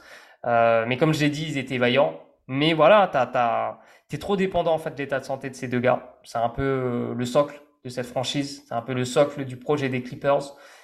Est-ce qu'ils vont tenir le coup cette année? On espère, chaque année, on se dit, on espère que c'est la bonne saison. On attend. En tout cas, Tyronn Lue, pour le coup, fait du très bon travail avec les circonstances. Donc, ouais, pouvoir de gravité dépendant. Très dépendant. Et ouais. Pas grand-chose à ajouter. Effectivement, ça va être intéressant et surtout très important pour les fans des Clippers et pour les Clippers de préserver ces joueurs-là et d'essayer quand même de les mettre dans des meilleures conditions possibles d'un point de vue physique, pour les mettre quand même en jambes et pour avoir... Je pense que ce qui a manqué aussi aux Clippers, très rapidement, mais c'est justement peut-être t'es trop de line-up différent sur la saison, trop de fois où tu dois t'adapter, en fait, t'es un peu en freestyle sur toute la saison et ça peut marcher sur la saison régulière, sur certains matchs que tu peux prendre, mais à un moment donné, quand tu dois passer le step supérieur, ça gère les playoffs, quand tu dois aller chercher plus loin, et on l'a vu à l'ouest, c'est la jungle, toujours, tout le temps, compliqué, donc, je sais pas, on verra sur ce pouvoir de gravité, sur ces stars-là. sur la création collective, c'est le deuxième point. Tu les as mis. J'ai mis top. Ouais, j'ai mis top parce que, encore une fois, ça dépendra de comment l'état de santé des deux que j'ai déjà cité. Mais en tout cas, Westbrook, ça reste toujours une menace sur drive. Donc, le gars peut créer déjà des différences. Et derrière, t'as des bons connecteurs. Encore une fois, est-ce qu'ils vont être là? C'est toujours la question. Et t'as des bons shooters. T'as Norman Powell. Voilà. T'as dû... encore une fois, alors Marcus Morris, il sort pas d'une très bonne saison. Mais bon, à voir. T'as du Rocco, donc Covington, en sortie de banc. T'as du Batum sur du stretch 5. Ça c'est... Alors, les deux n'ont pas énormément joué sur la fin de la saison. Peut-être que ça va être le grand changement. Peut-être que ça doit passer par ça. Le futur des Clippers, en tout cas le futur proche cette saison, ça doit passer par ça. T'as des bons gars à l'intérieur, tu vois, du Plumlee, du Zubac. Ça reste, voilà, correct, sans plus. Mais bon, en tout cas, c'est une équipe qui est bien coachée. C'est pour ça que je te parle en termes de création collective, je crois en lançage aux Clippers, quoi. Ça peut être sympa, quoi. Et, je suis d'accord. Sur le coaching, on est intéressant. Il sait exploiter relativement les forces de ses joueurs. Et puis surtout, on a des joueurs relativement intelligents, je trouve, sur s'adapter justement à chaque match, avoir des lineups différents, avoir Paul George ou pas, avoir Kawhi ou pas, des fois avoir les deux, des fois en avoir aucun. Et je trouve que les joueurs ont relativement bien réussi à s'adapter la saison dernière là-dessus. Je pense à un Batum, par exemple, qui l'a très bien fait et qui a été... très important dans ce collectif la saison dernière, d'un point de vue offensif aussi. Donc je pense que si on continue sur la même, difficile à prédire, mais si on est sur la même logique que la saison dernière, ça sera assez intéressant à ce niveau-là pour nos amis Clippers. Si on parle de la défense maintenant, on reviendra sur le troisième point à chaque fois encore, sur la richesse de l'effectif et sur la profondeur de cet effectif-là. Si on parle de la défense, sur le premier rideau défensif, là, tu avais l'air un peu plus enthousiaste déjà. Ouais, j'ai mis top. Encore une fois, ça dépend. C'est très compliqué cette preview des Clippers parce que tu sais jamais si les gars vont être en forme. En tout cas, on sait que Paul George est un très bon défenseur, que Kawhi est un très bon défenseur. Westbrook est capable de bien tenir, même si on sait ça prend beaucoup de risques en défense. Mais en tout cas, voilà, je trouve qu'ils ont les athlètes. Ils ont les athlètes pour bien défendre sur le premier rideau. Donc, c'est pour ça que j'ai mis top. Je vois pas de mec élite aujourd'hui dans cette équipe parce que Kawhi, pareil, je le trouve moins bon que par le passé parce qu'il est gêné aussi physiquement. Mais donc, à voir comment cette équipe et l'état de santé surtout de cette équipe. S'il arrive à enchaîner les matchs, peut-être Kawhi qui pourra retrouver ses habitudes qu'on lui connaissait qui était l'un des meilleurs défenseurs de la Ligue, voire le meilleur défenseur de la Ligue pour certains. Voilà, Kawhi Leonard, ça va être un défi pour lui aussi cette saison et pour les Clippers. Sur le point suivant, le cinquième, cette fois-ci, sur le deuxième niveau de rideau défensif, là, un peu plus moyen, selon toi. Ouais, moyen plus, parce que, pareil, t'as pas de l'Omen élite, par exemple, tu vois, de ce défenseur en protection de cercle depuis une position d'aide. T'as pas ce gars-là. Ça peut être Kawhi, encore une fois. Ça. Mais bon, toujours, voilà, toujours très compliqué. Très compliqué, bien sûr. T'as Batum en sortie de banc, qui est encore un bon défenseur, mais qui n'a pas son niveau d'antan. On l'a vu malheureusement lors de la Coupe du Monde. Martin Junior peut être une bonne surprise pour eux. Il va apporter du peps, plus en attaque pour le coup, je pense. Mais en tout cas, ouais, ça me paraît quand même moyen à ce niveau-là. Ouais, Bones Island. Moyen plus, j'ai mis moyen plus. Surtout en attaque sur Bones Island, sur. Alors, c'est en train de regarder, pardon, les profils qu'on va avoir. Si on parle d'un point de vue, si on fait un récap un petit peu, pour enchaîner quand même relativement sur le sixième point, la richesse défensive, si on cumule un petit peu tout ça, je crois qu'on va se répéter, mais ça va être... Ouais. C'est ça, ça dépend. Ça dépend de Kawhi et de Paul George. Mettons qu'ils ne soient pas là. Prenons le pire scénario pour ces Clippers-là et, Et on le sait, voilà, s'ils sont là, on est sur quelque chose d'assez bon, voire tu l'as mis top, pourquoi pas. Ok, mettons qu'ils ne soient pas là et qu'on part sur un scénario catastrophe où on doit jouer sans eux. Est-ce que ça te semble suffisant? Non, ça me semble pas du tout suffisant. Parce que tu aurais un 5 qui ressemblerait à quoi? À Westbrook, Norman Powell. Euh, Après, tu vois, rien que sur le poste de forward, tu mets qui? Tu mets Marcus Morris, qui joue plutôt poste 4. T'as du Amir Kofi. Island peut-être, mais non, mais même pas, tu vois. Enfin, Island, non, t'as du Kofi, Kenyon Martin.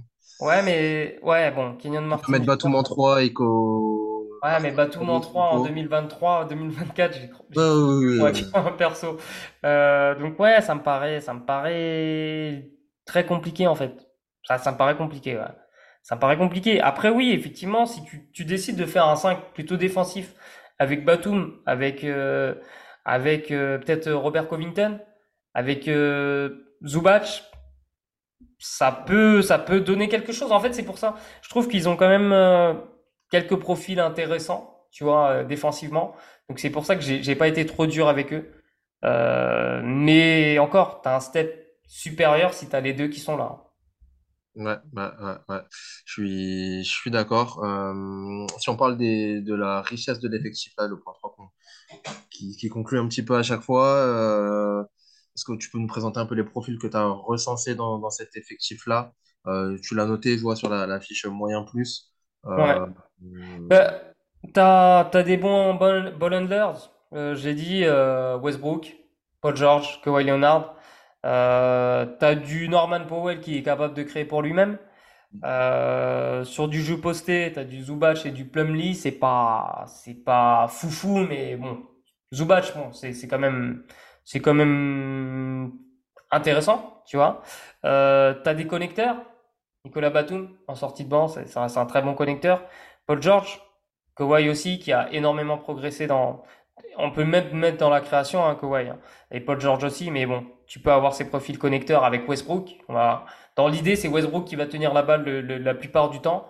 Et du coup, bah, derrière, t'auras du Paul George, t'auras du Kawhi, donc ça peut être intéressant. T'as des stretch 4 et 5 avec Covington, Batum, ces gars-là. Marcus Morris, mais encore une fois, est-ce qu'il va être à droit cette année? C'est la grande question. C'est la question, ouais. T'as du rim runner avec Kenyon Martin Jr. T'as des shooters. T'as un peu de protection de cercle, hein, très très peu. T'as, comme j'ai dit, en fait c'est plus défensivement que cette équipe. En fait je trouve quand même que c'est un peu plus équilibré, tu vois, que Phoenix. En termes de profil, je te parle pas en termes de qualité pure parce que t'as quand même des interrogations, mais je trouve que tu as quand même à peu près tous les profils dans cette équipe. C'est pour ça que j'ai mis moyen plus. Parce que tu as tous les profils, mais c'est pas des gars élites, voire top, à part Kawhi et Paul George et Westbrook sur certains points, tu vois. Donc c'est pour ça que j'ai mis moyen plus. Je suis d'accord. Sur peut-être le poste de connecteur, enfin le profil de connecteur, je mettrais peut-être Bon Island. Ah oui, c'est vrai. Mais c'est plus, tu vois, pour le coup, lui, je trouve que c'est plus un gars qui crée pour lui-même. Ouais, c'est vrai. Tu vois, c'est typiquement le genre de meneur qui pour moi, qui va un peu croquer pour lui, mais qui a assez de talent pour faire des choses intéressantes. Je me dis, voilà, à tout moment, t'es sur ta troisième saison NBA, pardon, t'as une belle équipe, enfin, tu peux te mettre un peu au diapason et aller chercher un peu d'un point de vue collectif, peut-être. Surtout dans cette équipe-là qui en manque cruellement, peut-être d'avoir en relais de Westbrook, peut-être une sorte d'autres créateurs et de justement connecteurs un petit peu. Ça peut être man, tu vois, en connexion. Mais après, pareil, tu sais pas. Parce que tu sais que si Paul George et Kawhi seront là, ouais, c'est totalement différent. Jouer, tu sais que ton jeu, il va pas du tout être pareil. Donc, pareil, c'est trop difficile avec des gars qui se blessent souvent de bien se projeter.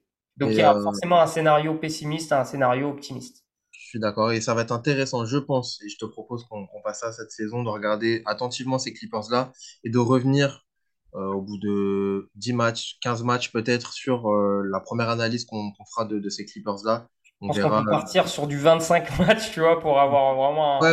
Enfin, je dis ça d'un point de vue sur le plutôt début de saison, en tout cas, voilà, d'avoir une première lecture sur comment ils vont s'organiser cette saison. Et je pense que ça va être intéressant à suivre, justement parce qu'il y a beaucoup d'incertitudes et que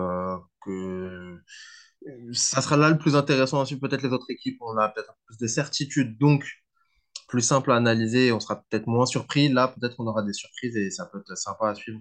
C'est Clippers. Avant d'enchaîner sur la dernière franchise, peut-être un point sur nos pronos, sur le range. Comment tu les vois? J'ai changé d'avis là, au cours du podcast, de notre enregistrement. À la base, j'ai mis 40-45. Ouais. Ou plus. Moins. Non, quand même, c'est dur, je peux pas mettre moins.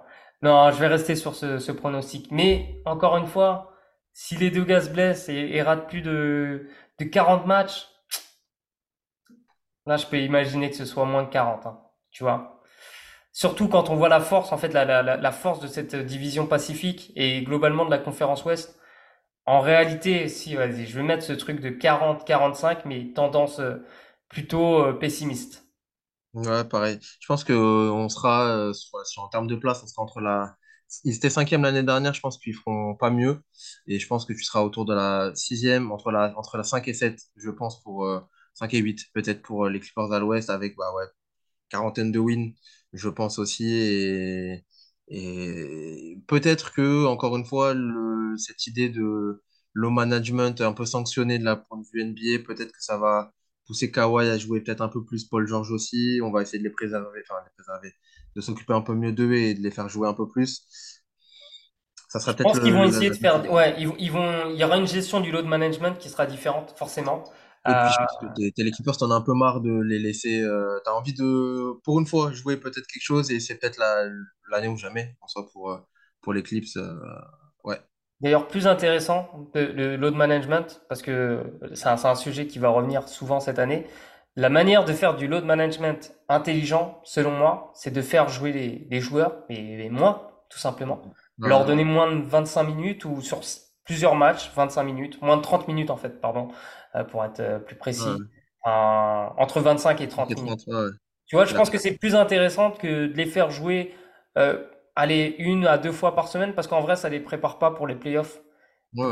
Et tu vois, moi, je pourrais entendre et même voir que Kawhi ou Paul George ne jouent que 20 minutes sur un match, parce que tu fais du load management, et en plus, ça permet aussi de créer des choses, de responsabiliser d'autres joueurs, tout en les mettant tout le temps dans le jeu. Donc, tu vois, collectivement, il y a un truc qui se crée, tandis que quand t'as un gars qui sort complètement du match, parce qu'il il est en DNP, ou il est en survêt, en costard, tout ce que tu veux, je trouve que c'est, tu vois, à chaque fois, quand il va revenir, tu vas recréer des choses qui sont complètement différentes, et c'est pas du tout la même alchimie. Donc, pour moi, j'ai jamais compris, en fait, cette gestion de load management, parce que pour moi, elle prépare vraiment très mal les athlètes à l'intensité des playoffs et à l'enchaînement des matchs en play-off. Donc, ça passera peut-être par une gestion du load management différente, avec peut-être 10-15 minutes par match pour Paul George ou Kawhi sur certains matchs. D'accord, ça sera un point, tu l'as dit, je pense qu'on en discutera assez souvent, et cette saison, enfin souvent, ça va être un point qui va revenir, et je pense qu'on pourra en discuter cette saison, notamment avec l'exemple de nos chers Clippers. Donc voilà, je suis d'accord avec toi, je les mettrai sur cette fourchette-là aussi pour les Los Angeles Clippers. Passons tout de suite, si tu le veux bien, à la dernière franchise de cette ultra riche division, et là encore une fois, on peut même pas parler de maillon faible, puisqu'on va parler des Kings, qui sont revenus en play-off la saison dernière, et il y a beaucoup de choses à dire aussi sur cette franchise-là de nos amis de Sacramento. On en parle tout de suite.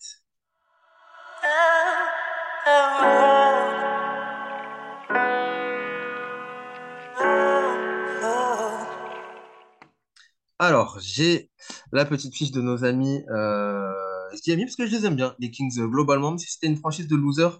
Je dis souvent nos amis, mais pour le coup, les Kings, c'était une franchise souvent moquée, mais toujours un certain respect pour cette franchise-là et sur le travail effectué. Et l'année dernière, encore plus, 3e à l'Ouest, du coup, allez, c'est pas du tout 3e à l'Ouest, 1er de la division Pacifique, c'est important de le noter, Vous l'avez vu, on a des franchises ultra compétitives. Quand tu termines premier de cette division-là, c'est qu'il y a un certain niveau. 48 victoires, 34 défaites. On est sorti par les Warriors au premier tour, mais on sort après un match 7 et surtout après 17 ans sans play-off. Et ça, c'était un record. Depuis 2006, ils n'avaient pas fait les play-offs. C'était le record all-time NBA. On revient en play-off, on fait la fierté de toute la ville en soi, de Sacramento, coaché toujours par Mike Brown, qui effectue un travail remarquable pour les Kings. Comment toi tu... Alors, est-ce qu'on un petit point quand même, avant d'enchaîner sur les Kings, un petit point sur l'effectif. On a drafté en rapido, au poste, enfin en 24e position, pardon, Olivier Maxence Prosper, et surtout on a récupéré du coup Chris Duarte, on a récupéré du Noels et du Javal McGee, sur les grosses arrivées, re-signé Barnes, Alex Len, Trail Liles, et Wilfred. Et Sacha Vezenkov. Effectivement. Hyper important. Ouais, effectivement, je suis le meilleur marqueur de l'Euroleague. Ou de juste Olympiakos. Il me semble de l'Euroleague. En tout cas, MVP de l'Euroleague. Ouais. Super joueur. Vraiment super joueur. On va en parler de toute façon. Je sais pas, mais on va en parler. Ouais. Alors, si on fait dans l'ordre, parlons de l'effectif. Est-ce que tu peux nous faire un petit point sur l'effectif tel que tu l'as noté? Ouais, je vais simplifier. Je vais mettre les gros noms. Parce que les petits noms, on va quasiment pas les voir. Donc, on a du Sabonis chez les Bigs, Alex Len, Javel McGee et Carson Edwards, que tu connais bien. Ouais. Dans les forwards, on a Harrison Barnes, Keegan Murray, Trey Lyles, Vezenkov, du coup. Et chez les guards, on a De'Aaron Fox, Kevin Huerter, Devin Mitchell, Chris Duarte, Malik Monk qui est ça à peu près tout. T'as Colby Jones aussi, Jordan Ford, j'ai cité les principaux sur le effectif assez cohérent encore une fois pour les Kings. Si on revient sur notre façon de procéder depuis le début de ce podcast avec le premier point sur le pouvoir de gravité, tu les as notés top. Est-ce que tu peux détailler un petit peu? On a parlé de cet effectif-là, on a des jolis noms quand même et un effectif assez fourni malgré tout. Est-ce que tu peux détailler un petit peu comment toi tu les vois sur ce premier point de pouvoir d'attraction de gravité? Ouais, alors tu as un ball handler élite avec De'Aaron Fox, vraiment un super joueur, super créateur. On l'a vu l'année dernière, il a passé un step supérieur. En sortie de banc, tu as Malik Monk aussi qui est capable de créer pour lui. Enfin, c'est vraiment un dynamiteur en sortie de banc. Tu as du shooting, ça space. Kevin Huerter, il est de plus en plus respecté. Il était déjà respecté, mais clairement, c'est l'équipe qui a fait penser aux jeunes Warriors. Hein. L'année dernière, on a vraiment un style de jeu qui est similaire. En plus, t'as Harrison Barnes qui fait le lien, Keegan Murray, super shooter, et Sabonis qui crée le jeu depuis une position d'intérieur mais très écartée. Donc en fait, il y a un pouvoir de gravité qui est de par le shooting de Huerter, mais aussi de par le shooting de Huerter, de Keegan Murray, mais aussi de par la création de Fox. Ça peut couper dans tous les sens. Enfin, c'est vraiment plaisant à voir, quoi. C'est vraiment l'équipe qui m'a le plus plu l'année dernière, mon équipe coup de cœur. Super jeu. Mais en termes de gravité, j'ai mis top parce que t'as pas Stephen Curry, quoi. Je pense que Huerter est bon. On a vu que l'année dernière en playoff, c'était un peu plus compliqué. Mais toujours est-il que ça reste du top niveau. Élite, c'est une autre catégorie, et pour moi, ça reste top en termes de gravité. Et ça peut encore monter parce que tu as un effectif qui a été qui a bougé aussi la saison dernière, de l'adaptation. Là, tu repars sur les bases de la saison dernière, donc tu peux pas que progresser, mais dans l'idée, ça peut encore progresser cet axe-là. Et surtout, il y a un axe, on va parler de... si tu veux bien, du deuxième point, du pouvoir de création collective, je pense que c'est intéressant. On a beaucoup parlé de cet axe Fox Sabonis, qui a fait des ravages, et on a douté un petit peu quand Sabonis est arrivé, qui arrive des Pacers, on a beaucoup de monde à douter. On a lâché Haliburton. Beaucoup de personnes étaient en mode est-ce que c'était vraiment la bonne chose à faire, Sabonis? Peut-être pas, je sais pas. Et au final, tous les doutes ont été oubliés. Sabonis qui fait une saison incroyable, qui termine dans, je sais pas s'il termine au NBA, mais il est pas loin. En tout cas, Sabonis. Il y a un axe qui est là sur ce deuxième point de création, le pouvoir de création collective. Comment toi tu les vois cette saison encore? Je pense que moi, je les ai mis élite, tout simplement parce que leur motion offense, le fait que, je te dis, ils jouent en 5 out, c'est-à-dire 5 extérieurs, Sabonis qui touche la balle quasiment à l'extérieur le plus souvent, et derrière ça gravite autour de lui, c'est très compliqué en fait, c'est du jeu en mouvement, c'est beaucoup de coupes, beaucoup de tirs, ça joue rapidement parce que j'ai pas parlé de transition dans tout ça, mais ça va à 100 à l'heure, les Kings. C'est moi le match qui m'a le plus marqué l'année dernière. Là, c'est le match Kings-Clippers qui finit à plus de 140 points pour les deux équipes. Enfin, là, j'ai plus le score en tête, mais c'était complètement fou. Ça jouait vraiment à 100 à l'heure. Et en plus, ça défendait pas si mal. Vraiment, j'insiste sur ça. C'est juste que les attaques étaient trop fortes, quoi. Et vraiment, un coup de cœur énorme. Et en plus, je trouve que Vezenkov, c'est très malin de l'avoir pris dans cette équipe, parce que l'année dernière, il jouait à Olympiakos qui a un jeu hyper collectif aussi, et du coup, c'est une pièce qui s'ajoute bien en fait à ce style de jeu-là. Donc, je les trouve plus forts. Enfin, ils se sont renforcés. Duarte, super gars en plus. Donc Vezenkov, qui peut vraiment bien s'acclimater dans ce collectif. C'est aussi un super shooter, c'est un super créateur. Bon, le point d'interrogation, ça va être sur la défense, évidemment, avec lui. Mais ouais, pour moi, tu perds pas. En fait, par rapport à l'année dernière, tu t'es renforcé même. Tu t'es renforcé. Donc, pour moi, je l'ai mis élite à ce niveau-là parce que l'année dernière, ils étaient élites à ce niveau-là. Et je suis d'accord parce que tu perds pas grand-chose et tu restes sur la continuité de la saison dernière. Et ça, c'est la meilleure attaque de la NBA l'année dernière, les Kings. Et ça l'offensive rating, rating, c'était 119. Plus de 119 points pour eux, donc c'était les numéros 1 en NBA. Parce que tu as effectivement un De'Aaron Fox, on a parlé sur le premier point, offensivement, tout seul, très très fort, et surtout qui a réussi à faire jouer les autres et qui a trouvé une force collective. Mike Brown aussi a réussi à faire en sorte que cette équipe soit les meilleures attaques de la Ligue la saison dernière. Si on se focus un petit peu sur l'autre penchant, c'est-à-dire la défense, sur le point 4, on reviendra encore une fois sur le point 3 après, sur la richesse de cet effectif. Mais si on parle de premier niveau défensif, là, comment tu les vois? Je vois que tu les as notés faibles. Ouais, je les ai notés faibles. C'était leur point faible l'année dernière. Ça va être toujours le cas. De'Aaron Fox, c'est moyen en défense. Ouais. Kevin Huerter aussi. En fait, on n'a pas de... c'est pour ça que quand j'ai mis Davion Mitchell, avec Davion Mitchell, tu passes à un meilleur niveau parce que pour le coup, lui, c'est vraiment un top défenseur. Ouais. Mais sur les autres joueurs, ça reste très compliqué. Alors Duarte, super défenseur aussi, enfin un bon défenseur en tout cas. Mais bon, encore une fois, on ne sait pas comment est-ce qu'il va avoir beaucoup de temps de jeu, comment ça va se dégoupiller pour lui. Donc, sur ce premier rideau, je trouve que c'est relativement faible. Malgré le fait qu'effectivement Davion Mitchell soit défenseur élite, je ne sais pas encore parce que ça mérite d'avoir un échantillon plus large, en tout cas sur plus de saisons, mais ça reste un défenseur, un très bon défenseur pot de colle comme je peux pas avoir, et ça peut peut-être influer sur le niveau des autres. Tu peux cacher peut-être avec Anthony Mitchell, potentiellement cacher peut-être des joueurs comme De'Aaron Fox qui ne sont pas les défenseurs, plus grands défenseurs de la ligue. À voir.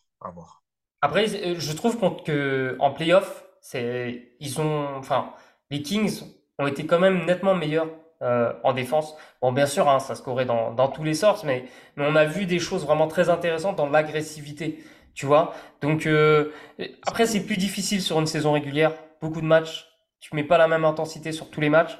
Donc, c'est pour ça, en fait, il faut partir avec un capital haut. Et je trouve que sur le premier rideau, t'as pas de capital haut. pour cette équipe.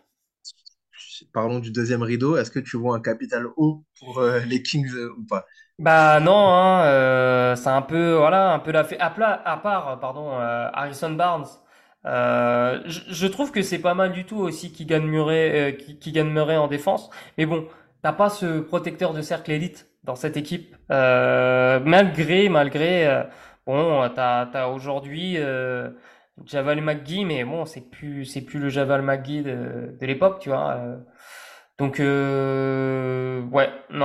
Edwards, c'est pas mal. Pour le coup, j'aimerais qu'Edwards y joue peut-être un peu plus, parce que il y a peut-être un truc à jouer, tu vois, par rapport à ça. Mais bon. Et ouais, pour Christian Edwards, ça dépend. C'est un mec qui peut faire entièrement le job. Mais ça reste un jeune joueur aussi, ouais. Et surtout avec l'effectif que tu as là, est-ce que tu peux lui donner plus de responsabilités? Est-ce qu'il va être capable de les prendre? Je sais pas, mais il a le niveau pour. En tout cas, s'il se met dans les bonnes conditions, il peut le faire. Et il y a beaucoup de joueurs comme ça qui peuvent... Il y a des joueurs comme ça chez les Kings qui peuvent... ça peut être une très bonne surprise. J'en parlerai à la fin sur le prono, mais ça peut être une très bonne surprise. Et effectivement, un joueur comme Edwards peut le faire. Des mecs comme Sabonis aussi, sur ce deuxième rideau-là. C'est pas un défenseur élite, mais ça reste un défenseur, un joueur très intelligent qui peut potentiellement avoir un impact un petit peu, et tu peux essayer de corriger certaines choses. À voir. Ouais. Et du coup, on enchaîne sur le point suivant, si tu veux, la richesse défensive. Ouais. Moi, j'ai mis moyen plus parce que c'est une équipe qui est bien coachée. Mike Brand a longtemps eu cette réputation de coach défensif. On a vu que l'année dernière, il nous a tous surpris en reprenant des principes des Warriors, mais ça a hyper bien marché. Je pense que ça a souvent été un coach sous-estimé en attaque, mais pour le coup, je pense que voilà, il va trouver des choses. Tu vois, il tente, c'est un peu comme j'ai dit tout à l'heure avec Steve Kerr, c'est un mec qui va tenter des choses en défense. Il va tenter des zones, peut-être des défenses combinées, tu vois, du triangle et deux, du box and one, tu vois. Donc, cette équipe est très bien coachée, donc je pense que même à ce niveau-là, Mike Brown va sans doute trouver des choses, tu vois. Il va se débrouiller pour que ça, voilà, ça ressemble à quelque chose défensivement. Tu vois, c'est pour ça que je pense que tu vas avoir un net rating, tu vois, différentiel entre l'attaque et la défense qui, je pense, qu'il va être un peu plus haut. Tu vois, parce que peut-être que l'attaque, je vais l'avoir au même niveau, mais en défense, ça va être un peu meilleur. Enfin, j'ose espérer que sur cette saison 2, ce soit meilleur défensivement et que ça conserve un bon niveau en attaque. Et on rappelle que Mike Brown a été élu coach de l'année dernière, donc on dit bien coaché. C'est pas trop une prise de risque non plus, et surtout, tu parlais de principes repris sur les Warriors et de similitudes avec les Golden State Warriors. Mike Brown a été assistant du côté des Warriors pendant très longtemps, pendant presque 6 ans, de 2016 à 2022, avant d'être coach des Kings. Il était assistant du côté des Warriors, donc il a ces principes-là, il a cette identité de jeu aussi-là, et c'est pas étonnant de retrouver des similitudes entre les Warriors et les Kings, au-delà du fait qu'ils soient dans la même division, et que voilà, c'est quelque chose qui est assez logique en soi dans la construction de ces Warriors-là. Si on parle pour terminer, de la richesse de l'effectif, peut-être sur les Kings, Tammy Top, je suis relativement d'accord. Est-ce que tu peux détailler un petit peu, mon cher Frédéric, les profils qu'on va retrouver chez ces Warriors-là? Sur les ball handlers, tu as du De'Aaron Fox, du Malik Monk en sortie de banc et du Vezenkov en sortie de banc aussi. Tu as du jeu posté avec Sabonis. Tu as aussi Alex Len qui est capable d'apporter sur ce point. Tu as des rim runners, McGee. Mais bon, encore une fois, je ne sais pas s'il va vraiment jouer. Mais bon, toujours est-il que tu peux avoir ce profil-là. Tu as du Edwards aussi dans ce profil-là.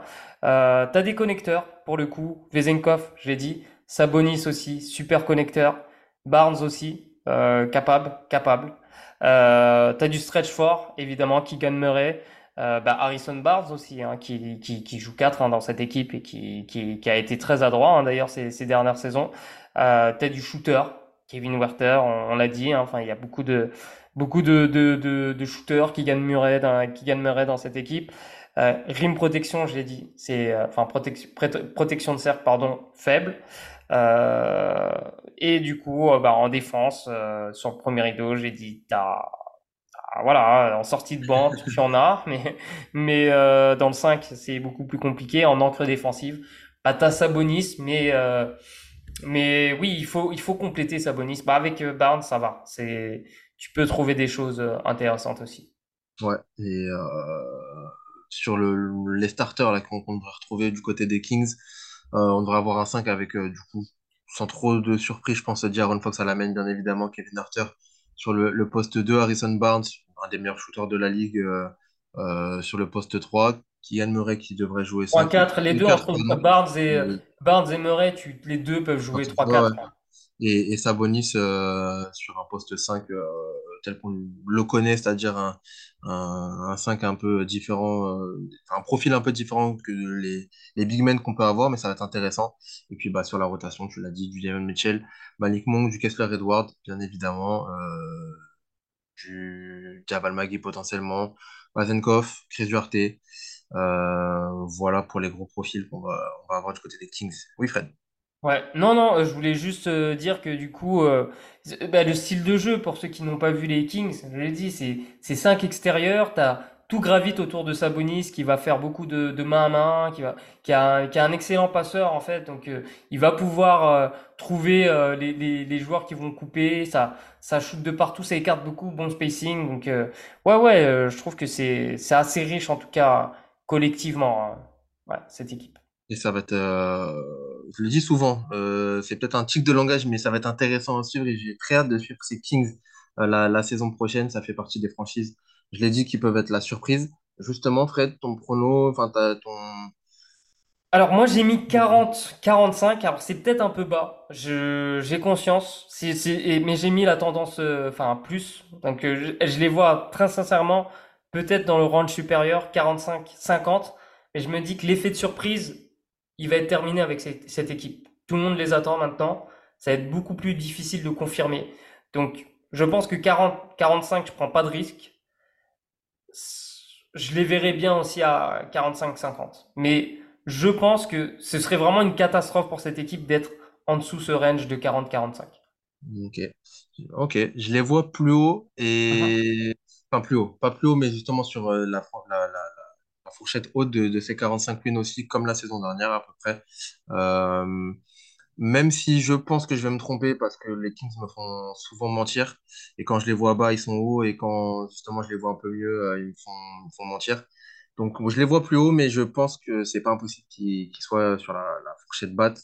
Mais tu l'as dit, il faut au moins viser ça pour les Kings après la saison que tu as fait la saison dernière. Et avec l'effectif que tu as là, la continuité, t'es obligé d'aller, enfin pas obligé, mais t'es quand même obligé d'aller chercher ça, cette fourchette de victoire là, et au moins d'avoir cette idée de progression pour les Kings la saison prochaine.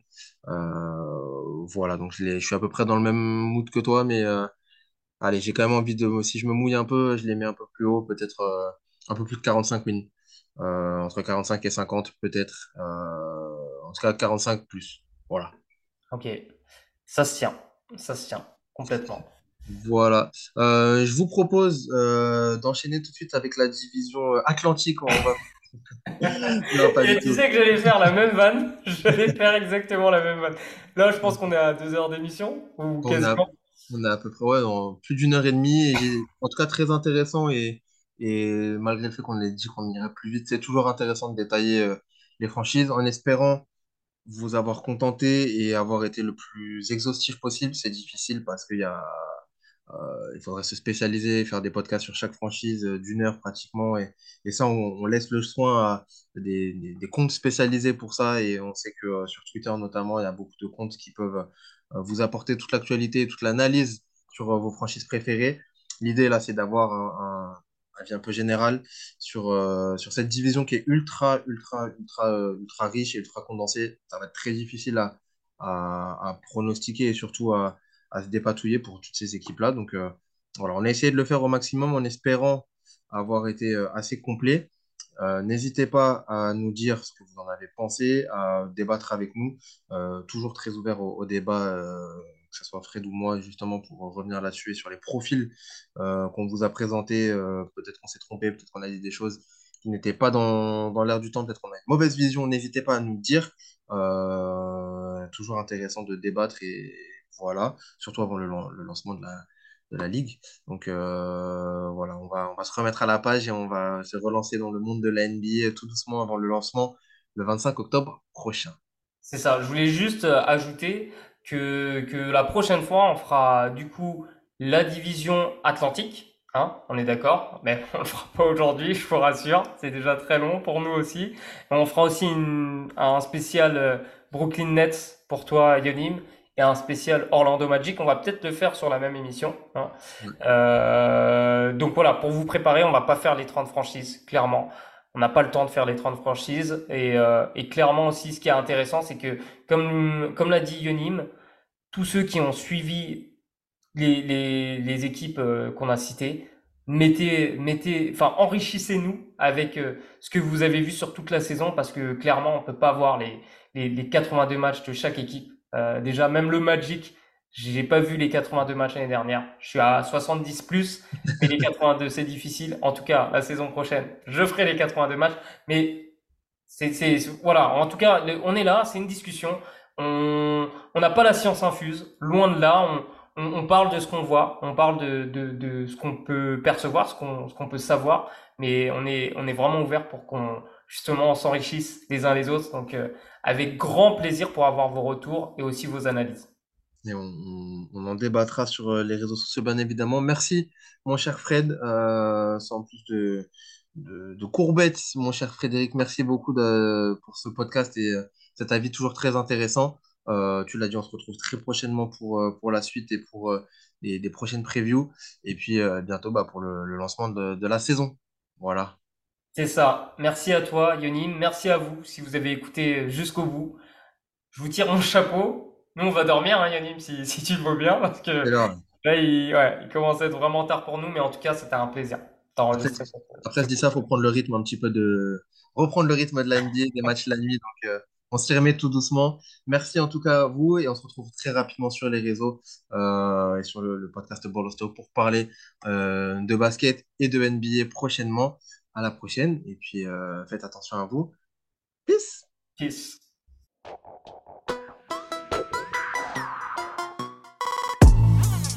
We talking about practice, not a game, not a game, not a game.